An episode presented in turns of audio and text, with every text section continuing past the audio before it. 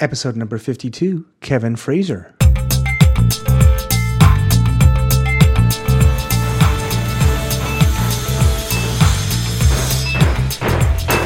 right, cut to edge of stage. Great. All right, color frost. Check. One, two, three. Check. Stand by, please.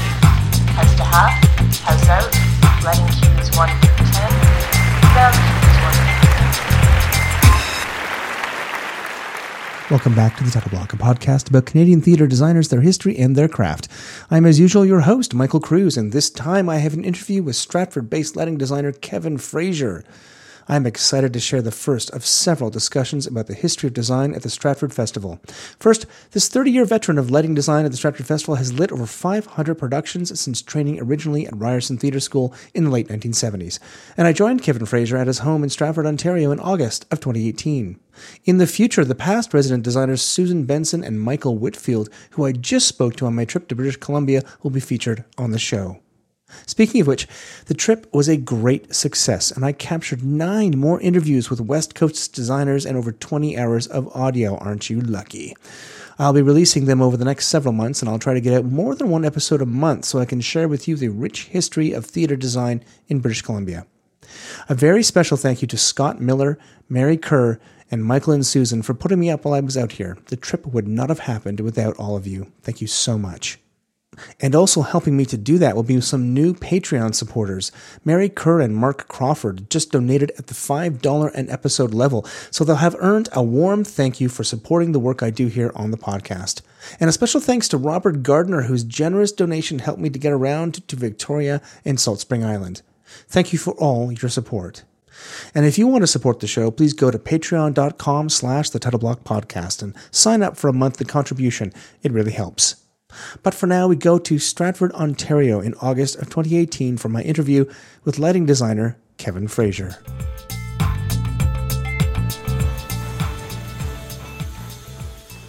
Since 1981, Kevin Fraser has been designing lighting across Canada and internationally, including 22 years at Opera Atelier and 30 years at the Stratford Festival. And he joins me today, or I'm joining him today in his home in Stratford, Ontario in the fall of 2018. Kevin, welcome to the title block. Thanks for stopping by. It's so great to have you here. I've been wanting to talk to you for a long time about your career in lighting and theater. Um, speaking of which, how did you get started? You uh, you discovered theater and your love of, te- of lighting specifically, or technical theater in high school, right? Yeah. Well, uh, when I was in high school, I was working as a magician, doing kids' parties, Christmas parties, that kind of thing.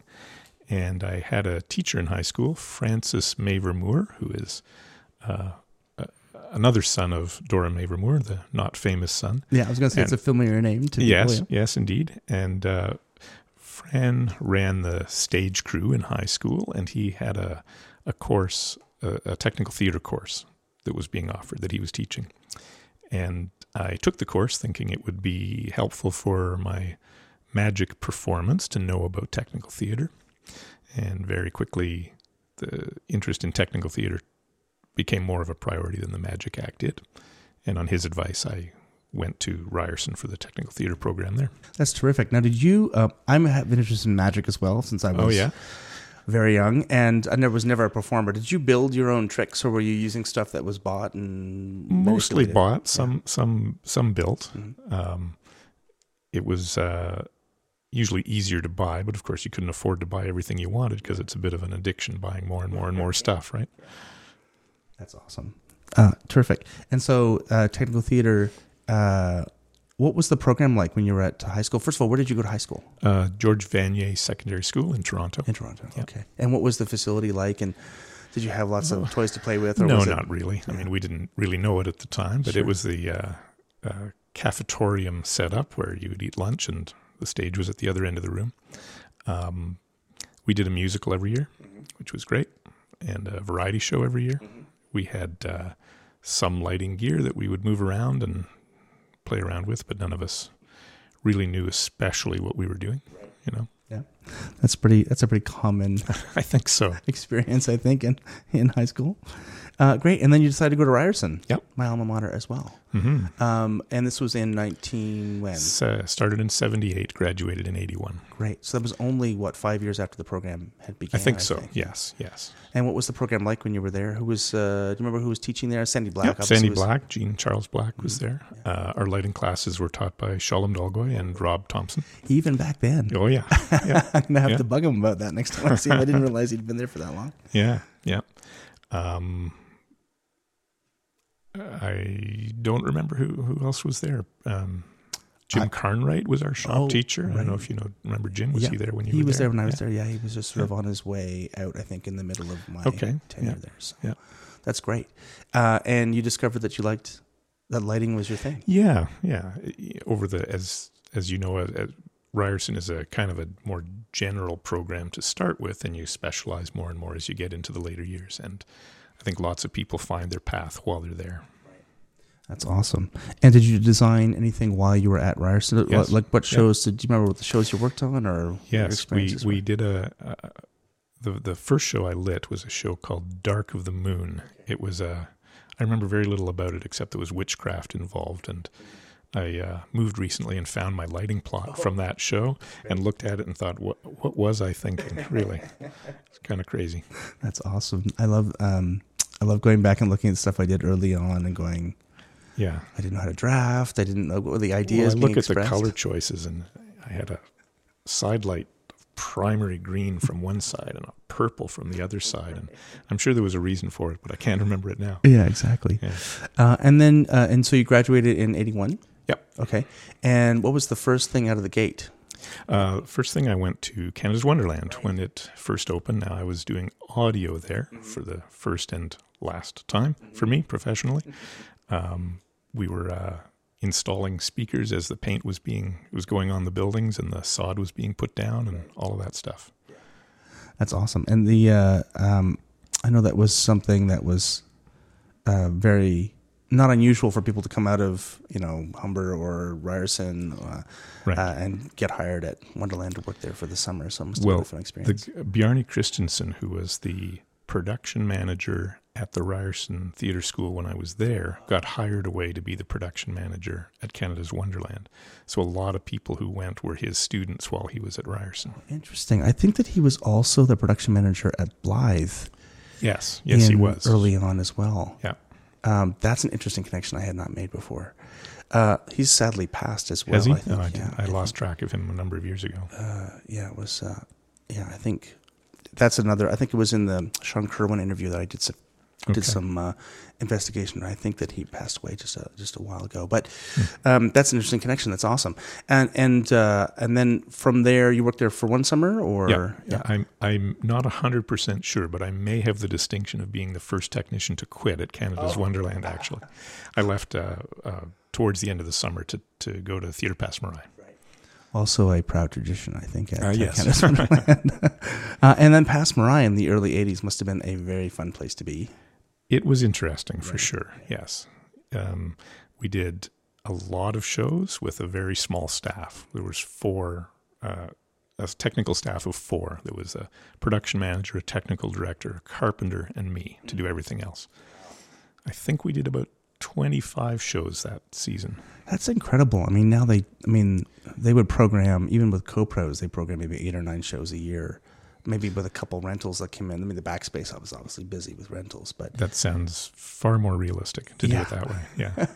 and with these shows that were being produced by Passe Muraille, these were like it was a, Most of them were. Uh, there were shows that came and went so fast I didn't even see them, let alone work on them. I would be out of town. We were we were doing a show called Maggie and Pierre, which has had a bit of a comeback now. But we were doing the.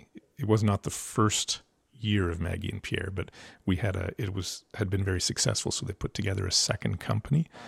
Linda Griffiths went off to do it in New York, and we had a, a second company that was touring the show. Um, and so I would go out to do two weeks of Maggie and Pierre somewhere and come back, and a, another little show would have come and gone in that time that I didn't know anything about it all. Sure. It is kind of uh, interesting. I mean, kids' tours happen all the time today with uh, theater for young people, but there's not, and there's co-pros or uh, Mm-hmm. shows that are produced by you know Theater Calgary and Can Stage, and they do shows there. But there's not a lot of touring that happens outside of theaters i- like throughout Ontario, but it's something that happened all the time in Yeah. the 80s. Yeah. Uh, and I guess it kind of dried up with the funding or the changing I, model of I producing. think yeah, I think there was a lot of funds available from government sources to do that kind of thing. And what was the? Do you remember anything about the tour? I mean, this must have been something that was just part of the whirlwind of working at Passe Muraille. yeah, right? well, we did we did um, when they f- the previous year they had toured it into larger centers where they could sit down and stay for three or four weeks, and what we were doing was smaller places that they felt couldn't sustain that, where they might do a week or four days or something like that. So we went to Regina, we went to Saskatoon, we went to Winnipeg. Um, we went to Oakville. We, we went to St. Catharines. We went, you know, a number of places like that for, you know, some even just one and two nighters. Right. That's awesome. I think it's an experience that we don't have now. Yeah, right? Yeah. I feel like we're missing out, especially with, um, you know, the kind of community that's built not only among theater people but among, you know, like the general public and theater. Like they have shows from Yeah. different places tour through all the time. Yeah. Now it's all kind of, I don't know, that's kind of missing, right? Um, and you started designing right away as well. I did. I lit one show there. Do you remember the show? It was Hank Williams, the show he never gave. right, and that was with uh, who was the director? Well, Paul Thompson directed it. Right. He, there was a an interesting story that I, I, I won't tell all of because I, I'm sure I don't actually know all of it. But the original show had been done with a group in Ottawa. Sneezy Waters was the played Hank Williams, and a number of people. And somehow Paul and the playwright worked out a deal where Theatre Passe Muraille would have the rights to do the show for a year as opposed to the other group that had been touring it for a while. I don't know the reason. I don't know all the things that were behind it. I know there was. I had the feeling there was an interesting story there, but I, I don't really know it. Uh, so part of the arrangement was we had to have a production mounted by April. Was a date in April that we had to have a production up and running. So we actually went to Blythe and teched the show there. Oh, okay. Um, this was with a a, a performer who uh, had not done the role before, but was very very good. Some of the band had been had done the show with the previous production, some not, and I can safely say it was not my finest moment. I was experimenting with a few ideas that. Uh, it didn't work out very well. But we did the show for a few days in Blythe. Then we went to Port Dover for a few days. We did a bar in Seaforth. And then we went on hiatus. The idea was going to be to come back in the fall and do a much larger tour. And in the meantime, the guy who was playing Hank Williams went and took his bar exam and went off to become a lawyer. So the whole thing just completely fell apart at that point. Right. That's interesting. Uh, it's also this is like again resonating with me. My first show out of uh, Ryerson was with Paul Thompson at Blythe. Oh, really? I did. he won't come in from the barn, and that was my first kind of out of uh, out of university show. Um, thankful, thankfully, to um, Leslie Wilkinson who brought me in. But uh, that's interesting. And what, had you hadn't been to Blythe before? No. no. We talk about Blythe all the time on the show because I'm Right. obsessed with it, apparently. um, but what was your experience? Like, what was your? I mean, you're only there for what? Probably a week or two. Well, we were there for 10 days, but a week of that was teching the show. And then we performed for three days. It was in March, so it was not their usual season. Uh, we stayed in a motel in Clinton, and it was uh, it was fun. I remember um, I remember Paul deciding that we should have a follow spot, Right. and there was a follow spot at Theatre Passe Muraille. Mm-hmm. And I got on a train. Somebody drove me to Stratford. I got on a train, went to his house, picked up his old red pickup truck, Right. drove to the theater, got the follow spot, drove it all back to Blythe, all in the space of half a day or something. That's funny. I think he was still driving the same pickup truck in the 90s when I yeah, was there I'm, I'm not surprised. It had, you know, and in 1981, it had a lot of miles on it already. Yeah. That's funny. Um, so then, uh, was that uh, from April to the fall? You so you didn't produce the show in the fall, No, it just fell apart. and then you were there, and then you were done with Past. I was gone from Passe Muraille by that point Yeah. anyway. Yeah. Uh, any other um, uh, shows that you worked on throughout that year uh, after that as a designer at Passe Muraille? Or No, was just it? did one. Yeah. Yep. And then you moved on to Tarragon next, right? Uh, Adelaide Court. Oh, Adelaide Court. Yes, I did a year as a house, one of two house technicians at Adelaide Court Theatre. So tell me all about the Adelaide Court. Again, this is sort of a missing chunk. People remember it, but there's a missing chunk in Ca- Canadian theatre history. First of all, where was it in Toronto? It's uh, well, there is now a restaurant called Terroni that's in that space. It's just uh, west of Church on Adelaide Street on the south side. It was originally, I believe, this the courthouse for the city of York, the first, which is hence Adelaide Court Theatre. Uh, the last hanging in the city was done in the courtyard out behind the the building, which is keeps you awake at night thinking of that. I'm sure. Um, it was great. It had there were two two theaters. The upstairs theater was the bigger one. They were both flexible, so you could put seating in this corner or down that side or whatever. Um, uh, the upstairs space, I think, sat about 200. Downstairs was about 100. It was a much smaller space. There were three resident companies. Um, Théâtre Français de Toronto was one. Phoenix Theatre, they had lost their building by that point, and they had an office in Adelaide Court and were using that space. And I forget who the third company was. It's okay. Phoenix Theatre. Were they not in? Um, I know this was early on. They, they had their own theater near Tarragon, Oh, okay. just on the on the north side of Dupont, west of Spadina, I Right. think, around near Spadina. I can't remember which side. Right. Um, when I was at Ryerson, I, I went and saw shows there. Nurse Jane Goes to Hawaii was done in that space first. Uh, Jim Plaxton. We talked to uh, Jim Plaxton about because they did Oh, that yeah. at Passe Muraille later on. I think. Okay, Yeah. Quite possible. Yeah. Well, that's interesting. Okay. All these connections are being made. Oh, I know. It's crazy. That's awesome. Yeah. Um, and uh, It was a third resident company. I just can't remember who it was. I'll try and find out, and we'll put it in the show notes if I figure Yeah, it out. okay. So that's not a big deal. Um, and then, um, when did the? Do you know when Adelaide Court shut down, or when it was? Con- it was converted into a. Yes. Well, it it stopped working as a theater while I was working at Tarragon. So it would be 84, 85, I think. I don't think it was in 83, but it might have been 84, 85. Uh, because I remember there was a big party, uh, sort of closing the theater party, and someone who I won't mention came back from the party with a dozen lights in the trunk of their car, which we then subsequently used at Tarragon. Of course, of Yeah. course. Well, that's a good. That's uh, they're probably not at Tarragon, or they could be. Still Oh, they might still be there. Yeah, yeah, you under the know. stairs, someplace, under the risers. Um, and the uh, who ran it? Was it a city-run venue, or was it? Uh, Oh, it's a good question. Yes, I think it was. Um, uh, I don't really know. I think it. wa- I think it was a city-run venue. and it just There was a guy who was the general manager who I had an impression he was connected to the city somehow. Okay. All right, and they just sort of sold it or converted the building or whatever to something else. I afterwards. guess We I, don't know. I, I lost track. Maybe I'll try and find a newspaper. There could be a newspaper report of that. Someplace Yeah, I maybe. could probably dig up. It's fun to go to the restaurant, you know, because I've been to the restaurant a couple times, sitting there thinking, "Oh, yeah, that's where the lighting booth used to be." Oh, interesting. that kind of stuff. Yeah, That's awesome. Uh, and you were there for how long? One season. One season. Yeah. Okay. Uh, and do you remember the shows that were produced there under, or were you just doing all the shows that were being brought in? Well, they had uh, there were two of us, and we were we weren't assigned to a particular space.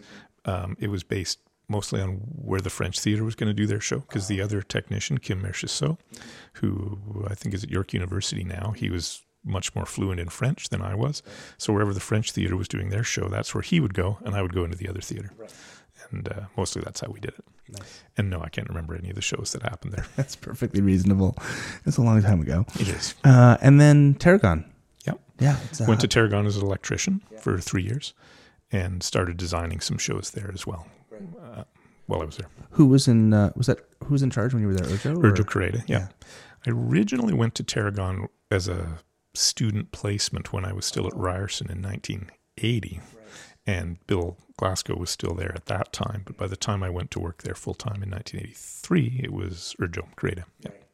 Um, that's awesome. The uh, it, it is also funny that those student placements don't happen. Haven't I mean they didn't happen when I was there in the early '90s either. So that must have been something Yeah. earlier on in the pro in the program to have that kind of outreach. Yeah. We used to make Two- up our own fun. two of us went uh, as uh, to be essentially apprentice ASMs on a show, but it really meant we were doing all the scene changes. We were the crew, you know. They called us apprentice ASMs, but we were the crew. Yeah, That's awesome. Uh, and how was your experience with Urjo? How many how many years were you at Tarragon? I was uh, I was the electrician there for three years. Okay. Urjo was a lovely man. Sure. He was very, very appreciative when you did good work, and he was also uh, even later on, you know, out of the after I was no longer there, you know, out of the blue, I would get a, a lovely card from him if he'd seen a show that I had done, and so, you know, and he had a really good uh, because of his years as a critic. I use the word critic, not reviewer. Um, uh, he had a very uh, good eye for things and was able to really see beyond what many people would see. And uh, no, I nothing but wonderful things to say about Urjo. He was terrific. He actually he almost never directed a show, but I did actually light a show that he directed while I was at Tarragon. Yeah. That's interesting. No, so you say he was a critic. I don't know much about uh, Urjo's life. He was a critic for oh well okay here's where my memory is going to fall down because I can't remember what paper it was but it, I think it was the Star we might have to look that up Star or the Globe I think it was the Star And was that was that before? I'm sorry. Be- before he was the artistic director at Tarragon yeah. Okay, and he would continue to do reviews after that but I don't think it was for the paper or certainly not on a regular basis but I know he was uh, I would hear him on CBC reviewing things sometimes Um, fantastic. And uh, and you also started to design shows at the Tarragon as Yes, well. Yes, correct. He gave me an opportunity to do initially extra space shows. Tarragon produced extra space shows, and then eventually main stage shows as well. Do you remember the shows that you worked on? We probably have a list of them someplace here. You probably, yeah, we probably do. Um, the one that comes to mind, uh, we did a production of Farther West Oh, yeah. that Duncan McIntosh directed and Cameron Porteous designed. That was uh, a, a particular favorite. It was they converted the theater to be in the round, and the, uh, the main space or the, the main uh, space, in the yeah. round, Yeah. and uh, the the uh, I don't know if you know the play, but there's a um, the final scenes in Vancouver. It rains, and Cameron had done a a set which was uh, basically a dirt floor. There's a scene towards the end of Act One where uh, there's a there's a fight, a fist fight, and and it in the mud by the river. So we actually ran water through the dirt to turn it into mud. And then it would dry up over intermission. So by the time we came back for Act Two, the, the floor was dry. And then later on, it rained. So we had a trough all the way around the stage and, and water falling. So the actors were surrounded by falling water and rain, uh, but, but they were dry in the middle. That's a fantastic solution. It was it was great. Yeah. Yeah. I had a rain deck in in uh, Tarragon is kind of a thing that you don't think about happening I very know, often. I know. And then the final, the very end of the play. I don't want to spoil it if anybody hasn't seen it. I don't know if you ever get to see that show anymore, but um, uh, the main character gets in a boat and gets pushed out to sea because she keeps the journey of her life. She keeps going farther west. That's kind of the idea. And uh, there was a boat that left right around where the lighting booth is and flew across the, the, the over the audience's head all the way to the other end of the, the, the theater and Delightful. lights dimming out as it was so it was a blackout by the time she got to the other end. That's a great. Oh, it was a great show. That's a Yeah. great ending. Um, and the mud. Tell me about how the mud worked. And this is just like I'm not sure if you remember how they, like, how did they get dry over the? Was it the type of material they were Yeah, it was the type of material. I don't remember the details. I remember there was a lot of experimentation with different type of material until we could uh, uh, figure out exactly what worked best. That's fantastic. Um, and then uh, Duncan McIntosh and Cameron Porteous are, you know, big names. Absolutely. I mean, how will you? How did you find fitting into that combination? Like as a new designer. A little intimidating, for sure. Both Duncan and Cameron were great on that show, even though I was the least experienced guy on the team, for sure. Um, that's awesome. I wonder if we can. Wonder if they'll. I'll, I'll look for some photos online. Maybe Tarragon may have an actual photo, so we'll put that in the show notes as well. Um, and so you had gone to Shaw as an apprentice, Yep. uh, or as a, an assistant, uh, the, the season It- before. Yes, in the summer, the, the Tarragon season had ended. I went to Shaw as an assistant.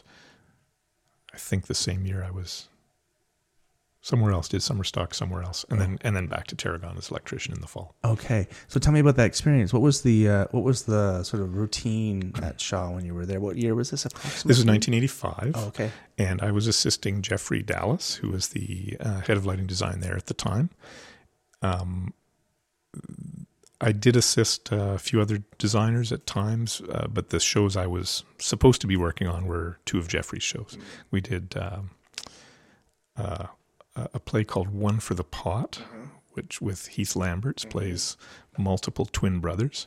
I think that he, that he he cashed not cashed in, but he did that show a lot after that. And I do know it went Yeah. to Toronto. I went to the Royal, Royal Alex, I think, in that's right. Toronto, and maybe the National Arts Center. Something I don't. Know. It did have a life later on, Yeah. for sure.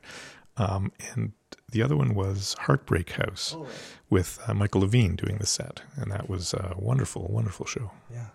Um, that's again correlates between our career. I, I assisted Kevin Lamotte on Heartbreak On House. the next Heartbreak House, Yeah, when they did they did with with uh, Tadeusz Brodecki.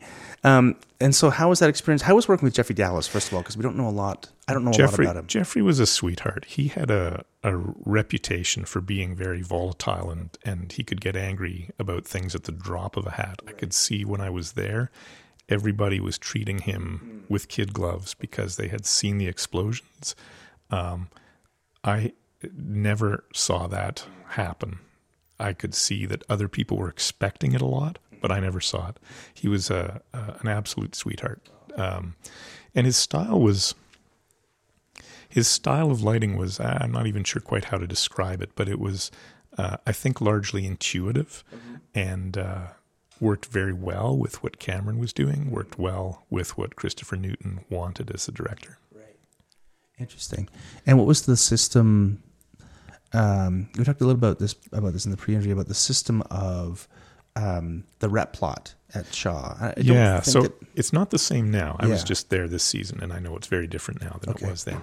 But at that point, it was because there were the three spaces: the the, the festival, the George, and the courthouse, and it was kind of like the festival went first, and it was kind of like, okay, there's this big pile of gear, and then whatever the festival didn't want would go to the whatever whoever was loading in next, and then I think it was the courthouse was third would get whatever was left.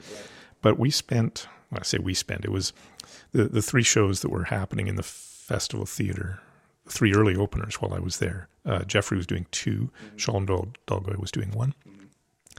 And there was a lot of time spent with them with a couple of inkies and some gel books and trying on costume swatches and checking out colors and paint swatches and and uh, it probably wasn't as long as it is in my memory, but it seemed to take a quite a long time. Mm-hmm. You also have to remember this is pre-computers, mm-hmm. so all the paperwork was done by hand. Mm-hmm.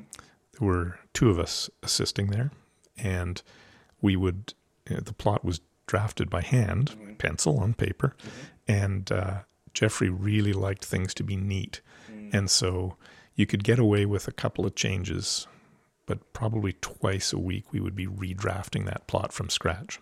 God, that's uh, that's remarkable. Yeah, Like- yes, it is. Uh, it- was that um, from ha- the entire thing, uh, like Yeah. from start to finish? Yeah. Um, and was that just because I- of, again, my memory might be tricking me here, but Sure. but I know we did it a number of times. We re- just started again and redrafted the plot.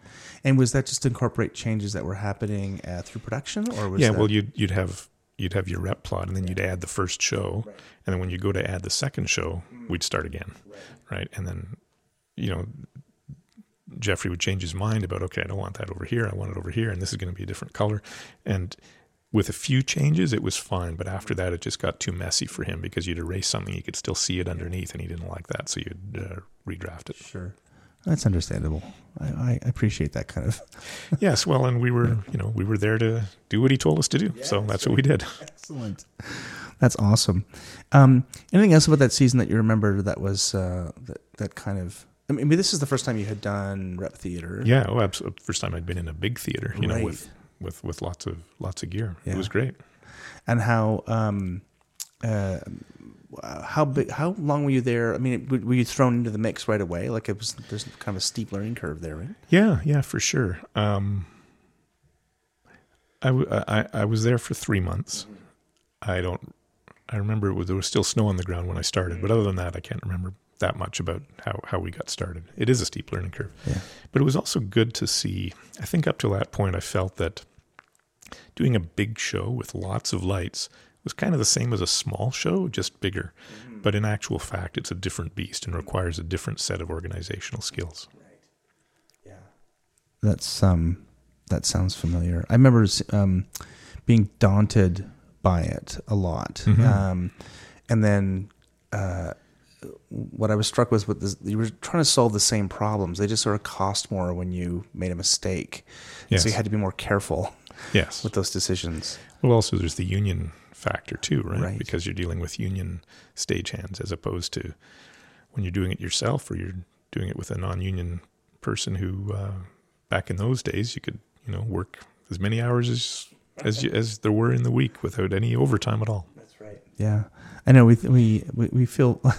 I'm of two minds. Or you think back and go fondly when you were doing this out of a. It's sort of this was sort of a, there was a purpose to it that was kind of driving you Yes. forward, but at the same time you go, how could we work somebody 100 hours a week? Like, Yes. from yes. a equity standpoint, it seems like a good move. Though we lament this kind of there's this nostalgia for it that I think a lot of people have. Yeah, there is, but I think it's good we don't do that anymore. Yeah, I agree. Okay, awesome. And so uh, now um, this was the first time you had assisted, but then you went to Stratford Yeah. um, after you were at the Tarragon, or was it in the summer? Correct. Well, it was. Um, uh, I left Tarragon as an electrician after doing Farther West. That sort of, it, it was well received, and it was a good show, and that kind of said to me, yes, I think I can take a leap and be a designer and leave the electrician thing behind. Uh, and so then the first thing I did was go to Stratford as an assistant um, in '86, and I assisted Harry Frehner on two shows, three shows, and Louise Guinand on two shows. That's great. Uh, and that is always like that kind of feeling of leaving the electrician life behind is. is Yeah, well, it was. It, it seemed like a brave decision at the time. yeah, well, it worked out certainly. It did, yes. but it's also not uncommon, I think, as well. Like that's a very uh, that transition is one I think that most uh, lighting designers, anyways, make right. yeah. Um, so how was Stratford? Um, like, what did you what did you notice about the place that was different from your experience previous year in in Shaw? Um, well, it, not quite sure how to describe this. It's um, there's a different way of working, and certainly it has changed over time. But it was um, at Shaw. It was a little more of getting together and working out a rep plot based on the needs of the show that was in front of you, or the season, the combination of shows that was in front of you. Whereas in Stratford, it's more of a historically based rep plot that we make small modifications to to accommodate the shows of that season. Now it has changed since then, but you know, back in 1986, we didn't have moving lights, we didn't have scrollers, we didn't have LEDs, we didn't we didn't even really have a, a soft patch. It was a hard patch dimmer, 120 dimmers with a telephone patch panel in the big festival theater. Um, so it was a, a lot of ways of working that had been worked out over time. And there was kind of an attitude of you have to think through anything you want to change to that rather than just assume that you can do better and start again from scratch. Uh, I recall um, one of the scene change kind of tricks that Stratford, uh, and we may have talked about this on the show, but I don't think that we have because I haven't I haven't spoken to a lot of lighting designers that worked at Stratford. Mostly it's been set and costume designers, but this idea of the photo paper and the shutter cut Yes. thing. Do Yeah. you want to describe that process? Yeah, that absolutely. done? Um, at the festival theater, you can get to by catwalk access almost all of the lights. At the Avon Theater, you can do that for front of house, but not anything that's overhead. At the old Tom Patterson Theater, now demolished, uh, you could not get to anything. And the Studio Theater, same thing, can't get to anything. The new Tom Patterson Theater, when it's finished, will have catwalk access to everything overhead. So what we did, because there was no there was no moving lights available, you couldn't just dial up a special here or there or wherever. So you could change the function of a lamp between shows by changing its shutter cuts. Problem is, you often need scenery on stage to get those shutter cuts correct, and the changeovers between one show and another are supposed to be an hour. So you may, by the time you get to a lamp, you may not have the scenery on stage you need to replicate a shutter cut. So uh, they came up with this system. Um, it, it was in existence here long before I was here, um, whereby you could do shutter cuts in a lamp, turn the lamp off. You get a gobo holder that has essentially aluminum pie plate mm-hmm. and a layer and, a, and a photosensitive paper. You put it in the lamp. You turn the lamp on for there's a magic intensity and mm-hmm. length of time that each electrician likes, but oh, Okay. it's about five seconds, six seconds in that vicinity. Mm-hmm. You turn it off, you pull it out, and you can see burned onto the paper the outline of the shutter cuts. Then you take that away, you get an exacto knife, you cut through the paper and the aluminum, mm-hmm. and you have a template of those shutter cuts. You put it in the lamp, you pull the shutter cuts out. Mm-hmm. With any luck at all, you don't see anything change. Mm-hmm. in practice, it kind of depends who you have cutting your ah. and and how much experience they have. There are some electricians we have that are very good and they're bang on 90% of the time. Sometimes you have to send them back, sometimes you have to shoot them again. Um, sometimes you can fix it by putting a little muffler tape if the shutter's a little too far out, or you take an exacto knife to it, and sometimes the angle's off a little bit, or and and evaluating those as a designer, you go, is this good enough? Right. Is it okay? You know, knowing that the go there's a little bit of play in the gobo slot anyway, so the odds of you getting a shutter lined up exactly every time are pretty minimal anyway, but you can get close. And that's it. Unfortunately, they don't make the photosensitive paper anymore, and we're working on a backstock. One of the stagehands found some on eBay a few years back, and we're working our way through that stock now. I don't know what's going to happen when it runs out. I didn't realize you guys were still doing it, but that's um, Oh, yeah. that's an awesome story. And who? So who developed that? Who came up with that? I have no idea? idea. It, it was uh, uh, my guess would be one of the electricians, but I don't really know. um, still incredible. I think. Um, I don't want to go too far into the future, but um, the how long did that process take at the time? I mean that. Uh, I mean, focusing is is one is one you know is a certain like takes takes a bunch of time, but then to have to rep the show.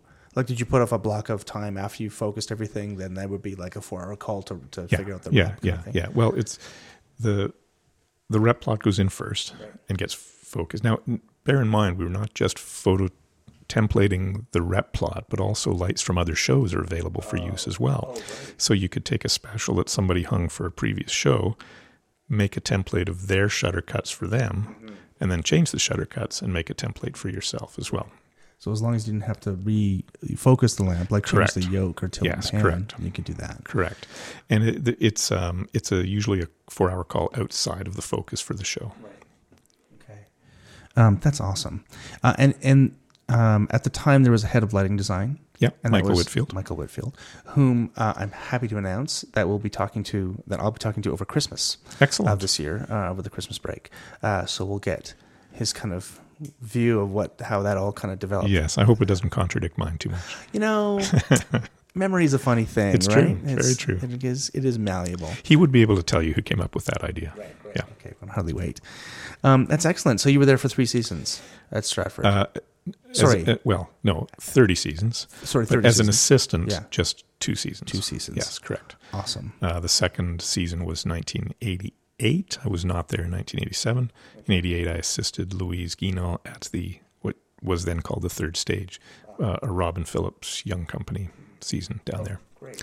The company that then became Soulpepper afterwards.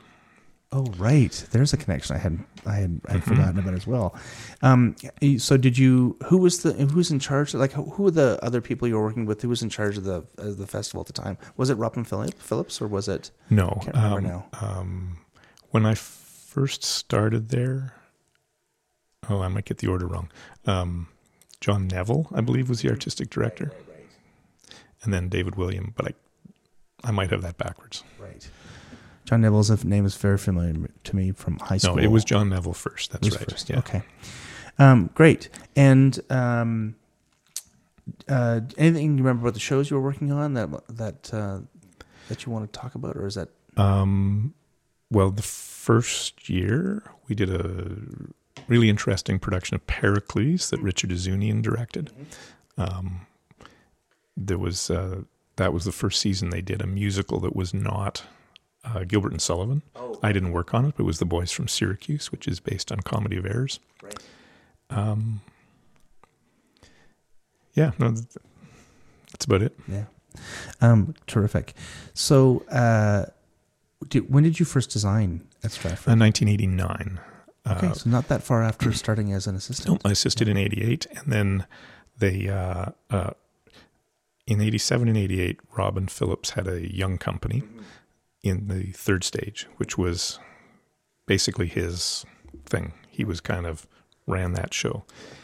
In 1989, they decided to, again, that's above my pay grade to know why these things are decided, but Bernie Hopkins came in to direct the young company, and the decision was made that nobody who was involved the previous with the previous young companies would be ah. involved.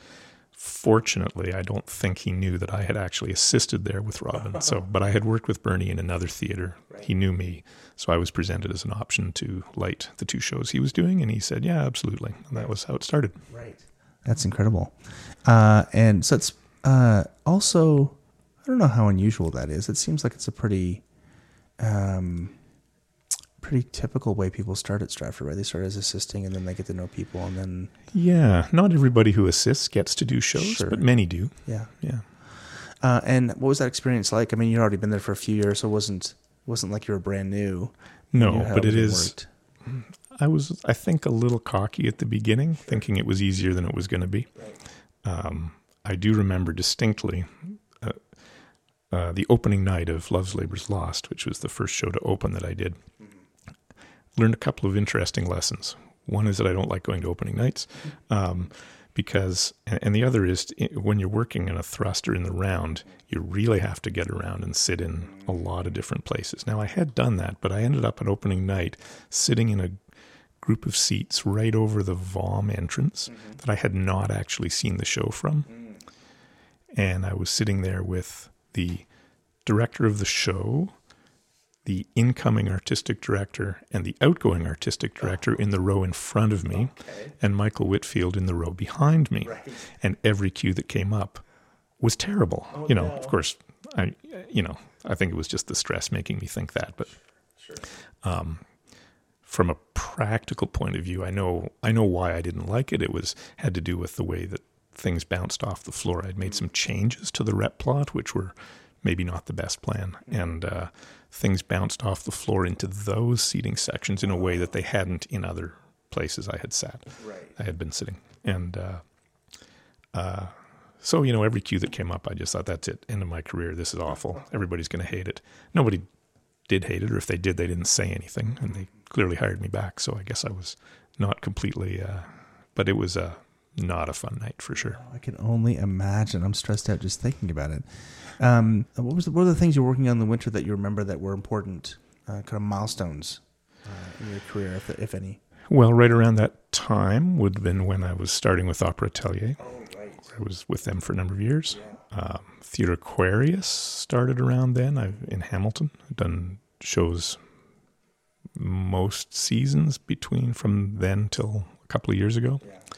Um, That's great. Well, let's talk about Opera Atelier. and as well, of And- course. and Tar- yeah, where you continue to work there. Yeah. Um, uh, let's talk about Opera Atelier because I think that's an interesting story as well. Um, you were um, you started there right from the beginning. almost the beginning. They they had been in existence for a couple of years before I started with them in 80, 1988. They were through a weird combination of circumstances. They uh, um, got their hands on the manuscript of an opera, a one act opera called Myrtille by Rameau, that had never been produced. He was the court composer for one of the Louis. I probably should know which one, and uh, he died before it was uh, performed. So they didn't perform it. The manuscript was lost, found in a library in Paris by someone known to Marshall Pynkoski, who's the and Jeannette Zingg, who are the artistic directors. Um, he offered it to them to produce before it got published, which they did. They decided that up till that time they had been doing shows in the uh, uh, art gallery, courtyard of the art gallery or museum. I can't remember if it's ROM or the art gallery. I wasn't involved with that. Okay. They rented Macmillan Theatre at University of Toronto and decided they needed someone to come in and do the lighting for that. They also, uh, one of the things about Macmillan Theatre, which I think is still true today, is that when the school does a show, it's a non union space. When you rent it, it's a union space. So it's actually a union theater with no house crew, which makes for an interesting situation. Uh, so they realized they needed uh, people to who had a little more experience with that. So I came in to do that show. They brought in a stage manager and a production manager as well. That's great. Um, and what was the original intent? So they had. Uh, my understanding is that uh, they had focused on the period kind of nature of these Baroque opera that they were doing. Right? Correct. Our mandate initially, it's, it, it changed over time, but initially we were trying to make it look as if the show were lit by candlelight. Now, if you just light a show by candlelight, it, it doesn't work for modern audiences. At the time the operas were originally produced, there would have been a large uh, chandelier over the audience. The idea of house lights going out was still 100 years away or more. Think it was Wagner who did that. I think you're time. right. Yeah, yes. yeah. Um, so there'd been there would have been some light coming from the auditorium. Footlights were a big deal.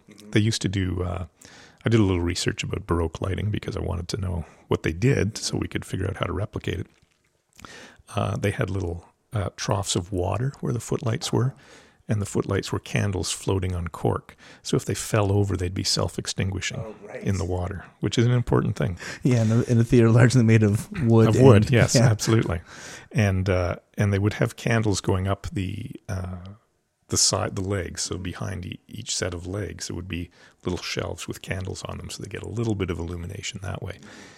On the whole, they were even experimenting with color. They had these little glass things that would go over a candle that was like uh, you could think of it as like a little bowl with a tube up the center made out of glass. So you could fill it with a liquid and have the candle in the middle, and they would dye the liquid different colors and put that over the candles to get some different colors. Right. I imagine a snap blackout might be a little tricky though with all those candles. Yeah, you need a big fan or something. Yes, yeah. yes, and there'd be somebody running around trimming the wicks on the candles through the show. Right. Um, so it would not have been a lot of light. They had whiteface to try and pull that out. So we were doing that with Opera Atelier at the time as well, a lot of whiteface. Um, so in order to try to replicate this, we uh, we realized pretty quickly that real candles, although we did use them a couple of times, but not really the way to go. Um, we were doing in those early years because we couldn't actually afford the electronic flicker candles at the time, but we would have we had uh, footlights which were I can't remember the color R three seventeen or something like that. It changed a few times over the years, but I think that was it. Um, and, and I built a the, the lighting console there at the time on Macmillan and a few of the other theaters that we went to later on couldn't really do flicker effects. So I actually built a flicker generator uh, and uh, plugged them into that so they would just sort of randomly flicker. And it looked great if you couldn't see the bulbs, right? Um, and we do the same thing on the back. So we would have uh, light bulbs hung on the back of a leg. The legs were painted, so they w- would flicker, and you would see them on the leg that was upstage of that. So you'd know there were candles in the wings, kind of thing. Now those were not; those things were not really lighting the performers. They were more lighting about lighting the scenery. But just a little bit of flicker you got from the footlights on the whole stage was enough to give us the illusion of flickering candles. When you actually put real candles on the stage beside that, they didn't flicker, right. which was kind of. I remember once we had two candelabra, and one on one side was rock steady like light bulbs, and the other side were flickering. There must have been a breeze from one side of the stage, so that didn't work so well. Yeah, kind of. Isn't that funny? You try to break the illusion. You have to like artifice is part of the is important to make the illusion complete. And Yeah. when you put something, I remember there was a Carbone Quatorze's show that I saw. I may have talked about this on the show. Um, that came to the premiere dance, uh, which is called something else now. Um, whatever the Paul Fleck, or is that that's another? No, it's something else now, isn't remember. it? Yeah. Whatever the du Maurier, the Oh, the oh the du Maurier or the, not the du Maurier. Sorry, the it was the dance theater. Premier in- Dan, the Premier Dance the Theater. Premier Yeah, Dance it's, Theater. I know it's, It's something name. else Yeah. now. I can't remember what it is. And they had uh, this in this extraordinary fade from black at the top of the show, and it gets sort of brighter and brighter, brighter, very, very, very slowly. And you think, well, that's not that's not 128 steps. It's not 256 steps. There's like there's something else going on. And they actually flew a lit. I could not believe this. A lit candelabrum from Oh, the wow. grid. Uh, they had gridded it, they had lit it, gridded it, and then they flew it in Wow. over 10, like five minutes or something at the top, or it's four minutes at the top of the show. And uh, first of all, my first thought was that was an incredible fate from black. My second thought was, I hope, I thank God nothing else lit on fire because you go flying a flaming thing in from the grid. Um, but it was like something we would never be able to replicate. Maybe Yeah. now with LED, uh, I don't know, but you'd need like a lot of steps to make that not look like Yeah. like jumpy, right? Wow. Um, ugh. anyways, but yeah, but totally understandable. And so, um, uh, obviously, it was brighter than it would have been had it been lit by candles. But Correct, but it was still pretty dim by today's standards. oh, okay, Yeah. right. And how did the audience react, or was they they were obviously buying into? Seemed this? to be, yeah, seemed Yeah. to be fine. Yeah. Right. And and you said that you didn't really stick with that for very long, or well for it, it, seasons. it- over um one of the things that happened over time is that uh, uh, Marshall and uh, Gerard Gauci did many. He, he there was a period of years where he was not their set designer, but um, he has been now for a long time, and they were interested in moving in a different direction being more theatrical and more contemporary, not necessarily trying to replicate things that had, uh, not trying to do the candlelight look so much. Um, that said, even when we were doing the the candlelight look, Marshall was always very uh, intrigued when he would see something that looked really great, even if it fell outside the mandate of trying to make it look like candles. Um, I remember once I called a wrong channel by mistake, and a bright blue sight came up, and which of course they wouldn't have had. And uh, he said, "Oh, I love it. Let's keep that. You can't do that. You can't. Oh, yeah, yeah. No, we can do that." So, so it, it did move over time away from that that idea of trying to trying to replicate candlelight. Yeah. And how uh, you guys toured a lot We did. with, uh, and you still, I mean, Opera Atelier is one of these companies that tours a lot still to the day, which is kind of unusual. Yeah, we Uh, went to uh, Singapore. We went to Tokyo twice. We went to Seoul twice. Um, Versailles. I know in your chat with Bonnie uh, Beecher, you talked about that, but we, It- we also went there in the '90s. Yeah. Oh, that's awesome. Uh, how? What did you tour with? Like, you must have brought all the candle Nothing. bits, Well, uh, we toured with footlights. Oh, okay. We brought our footlights. That's it. Uh, and then replicated. We would sometimes have to struggle to find the right bulbs to put in them based on the electricity that was there. So we didn't take transformers with us. That's always a challenge. Um, interesting. Anything from those tours that you wanted that was like you? This was now the first time you had been out of the country doing lighting in Singapore and Tokyo and things like that, right? Yeah, it was. I mean, it was you know terrifying in many ways, but a lot of fun as well. I remember uh, when we went to Tokyo the first time. The theater we went into was a essentially a concert hall. It was not really a theater, although it had a, a um, the the ability to do theater style shows or operas. Um, it was built as an opera hall, but hardly uh, uh, an opera. Sorry, I'm going to back up a little bit it was explained to us when we were there that in Japan they could find a lot of money for building buildings and not for sustaining companies. So there were something like a hundred opera houses and three opera companies in Japan, which is why they were always looking to bring in people to do stuff. Um, the crews there were exceptionally fast. We had asked for two days to set up, which is kind of like what we did in Toronto. And we were done at the end of the first day. We spent the second day basically sitting around. They were just unbelievably fast. Um, I asked for an inventory list for the theater in Tokyo we went to, and uh, they kept not sending it, not sending it. And this is by fax, right? Again, we're pre email being very common at that point. And uh, email was there, but they, it didn't seem to work out. It was by fax. And finally, they sent me a list, and they had 1,200 lights in this theater, most of which I had never heard of before. Right? They had 25 Source 4s, and everything else was a Japanese lighting instrument that I didn't know. They had six matching pairs of follow spots that were different. So you could have tungsten or HMI, the 2K or the 4K or the one, you know, but they were in matching pairs. They had two follow spot booths that had like six spots in each one. You could choose which ones. That's Full range of Pani projectors with every conceivable accessory, that Right. kind of stuff. And uh, yeah, it was quite neat. The the whole stage had a motorized rake, so it could be flat or up.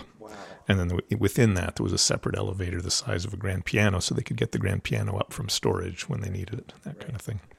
That's incredible. Yeah, no, it was great. It was amazing. working in that space. And their electrician had a cute. We'd done the show, and I think it was Marriage Figaro. Can't remember which one was first. We had done the show in Toronto, and he had a copy of my cue list from Toronto. I have no idea how we got it. Nobody would say that they had sent it, but we in when we did the opera in Toronto, we started with a uh, a prologue in English. A performer came out and spoke in English, but we decided in Japan that would not be a really smart idea, so we just cut it. So we're starting to build cues, and I built the cue. I said, you know, record cue one. He said, "You're not doing the prologue." I said, How do you know about that? Yeah, it was it was quite crazy. Uh, I think Steve Lucas talked about some of that as well. Uh, people want to refer back to our Steve Lucas interview when he took the Drawer Boy to Tokyo Uh, um, or to Japan, somewhere in Japan. right. Um, great. Well, that's excellent. So, uh, um, you spent a lot of time. I I mean, I'm not a big fan of Baroque opera. I, I've, I've enjoyed all the Atelier shows I've seen. They're just kind of extraordinary, but um, it's not really my musical uh, interest. Um, but you've done a lot of it. Yes, it's true. It, is it something that? Um, this is a probably a silly question, but um, like they kind do they all kind of blend together in the end? Like like it seems like a to do a very specific genre Well, for that long. Many do, but there are some I liked a lot, and they, you know, like Dido and Aeneas is a particular favorite, and I can, if I hear something on the radio from Dido and Aeneas, I'll know it right away, right? Whereas some of the others that are maybe not so much, but yeah, there's a handful that I really, really enjoyed. That's awesome. That's a silly question, but I, it's my response to it. Um, and it, all the other opera that you've done um, looks like it had connections to Atelier as well. Many of them do, yeah. How how do you describe so? Um, and, and opera Tay must have been the same way because opera tends to work just because it's such a huge scale. You don't have a lot of time in the theater. Correct. How do you change your process um, to accommodate that? Like when I, you're I think you just have to really, um, really plan ahead and know what you can achieve in the amount of time available. So, theater might have 300 lights, but if you only have time to focus half of them, you don't hang them all. You know, you've, you you you have to sometimes limit yourself based on that. And the same thing with queuing. Um, generally, before you go into a theater, before I go into theater, I'll know roughly what the queuing of the opera is going to be. Maybe not in every exact detail, but an overall structure will be there so that we're not wasting any time. You sometimes only have four hours or eight hours, and so you gotta you gotta go immediately as fast as you can. Um, it, it's just really about pre-planning. And with Opera Atelier, I know I listened to your interview with Bonnie Beecher, and she alluded to this as well that the time is very, very tight in the theater with with that company. And uh, again, it was kind of over time learning how much you could do and how much you couldn't do, and and just kind of you know when you've been doing it for a while, you kind of look at it, especially if you've been in the theater and you know the crew, you can look at it and say, okay, this is going to take six hours to focus, this is going to take eight hours to focus, whatever, and just allot your time accordingly. Yeah. Okay, terrific. Um, all right. So just before we take a little break, anything else? Uh, uh, Drayton, uh, Drayton's another um, company that you've worked with for a long time and a number of different shows. Different. Um, they're very. Most of them are musicals. I've the last fifteen years or so, I've done mostly musicals. Right. Probably three quarters of my work have been musicals. And you worked with um, uh, Alex Mustakas and the company uh, when they were just a couple theaters. Yes, now they're- correct. You said Seven- seven, seven theaters. theaters now, It's yeah. quite an empire. He's is. developed out It's there, great. or out here, I should say. Um, uh, anything there? I mean, you started. You were pretty. You were well established in your career before you started there. Yeah. Um, but um, what? Um, anything sp- specific about working with that company in that uh, kind of environment that you want to talk about here, or or or particular Well- shows? I mean, they did Cats for God's sake. yes, we did do cats. in 2008 or something like that. Seems a bit ambitious. It, it was very ambitious. Yeah, for sure. It's um, it's an interesting company, and many of the shows are really, really good. Um, they have, although it's mostly dealt with now over the years, it would be safe to say they had some growing pains because the company grew quite quickly. And there was a while while they were growing and expanding where there was a bit of a summer stock mentality, like thinking we're a small theater, but we're not anymore. We're actually a big theater, and there was growing pains around that. They have uh, two of their theaters are A houses. I believe they're the only non-union A houses in the country. Um, and all but one, the rest are B houses, and then there's one that's I think F or G, a little tiny, the St. Jacob's Schoolhouse Theater. For Drayton shows, it's usually about schedule. Mm. It's a very complicated schedule. I mean, Stratford Festival schedule is complicated, mm. but it's also worked out a long time ahead in great detail. They, they publish this thing in October, November, they call the master schedule, which will tell you this show is rehearsing in this room from one to six or mm. whatever it is, right? So it's all kind of worked out ahead of time. The scheduling for Drayton is um, not worked out in as much detail ahead and can be very complex because they move shows from venue to venue. That's the other thing at Drayton, right? You're not just designing in one space. You have to No. design it in one space, then it goes to Guelph or Sometimes it's one space, Right. but sometimes it's it moves, and sometimes they come back the following year in a different space as well. And what tends to happen because their I guess their biggest expense is in terms of actor salary, actor weeks. Shows will move and change all on the same weekend. Not all on the same weekend, but many on the same weekend. So you could be doing four load ins at the same time in different cities. So their technical staff is spread quite thin right. um, and that is a challenge. Always a challenge. They always make it work, but uh, it does leave people kind of tired sometimes. Yeah, sure. And, and not they don't work in rep though. No, They're a no. stock kind of Correct, company, yeah. right? Um, and and so when you're moving, at least you're not having to make compromises with the show that was in their previous. But the spaces must be The- the- quite different, right? Correct, they are. They have three fly house spaces and three. Uh, one of the nice things about the non-fly house spaces is they did take the time. That that it's a fixed grid over the stage, and they're all the same height. Oh, so they did actually, and and the pipe spacing now is almost the same in, in all of those theaters. Uh, so it makes it easy if you have a cut drop or something that's you know you know that the grid in this one is sixteen six and in there it's sixteen six. So you're you know that makes life a lot easier for sure. Especially as a lighting designer, right? You have to change Yes. like all your twelves become nines or vice versa, Yeah. whatever when you when you switch over. Yep. Um, wow. And and inventory gets to be a challenge there as well because um, in the spring and the fall, there's really only two theaters running, so lots of gear for both of those theaters. But in the summer, from sort of early May to Labor Day, all seven spaces might be running.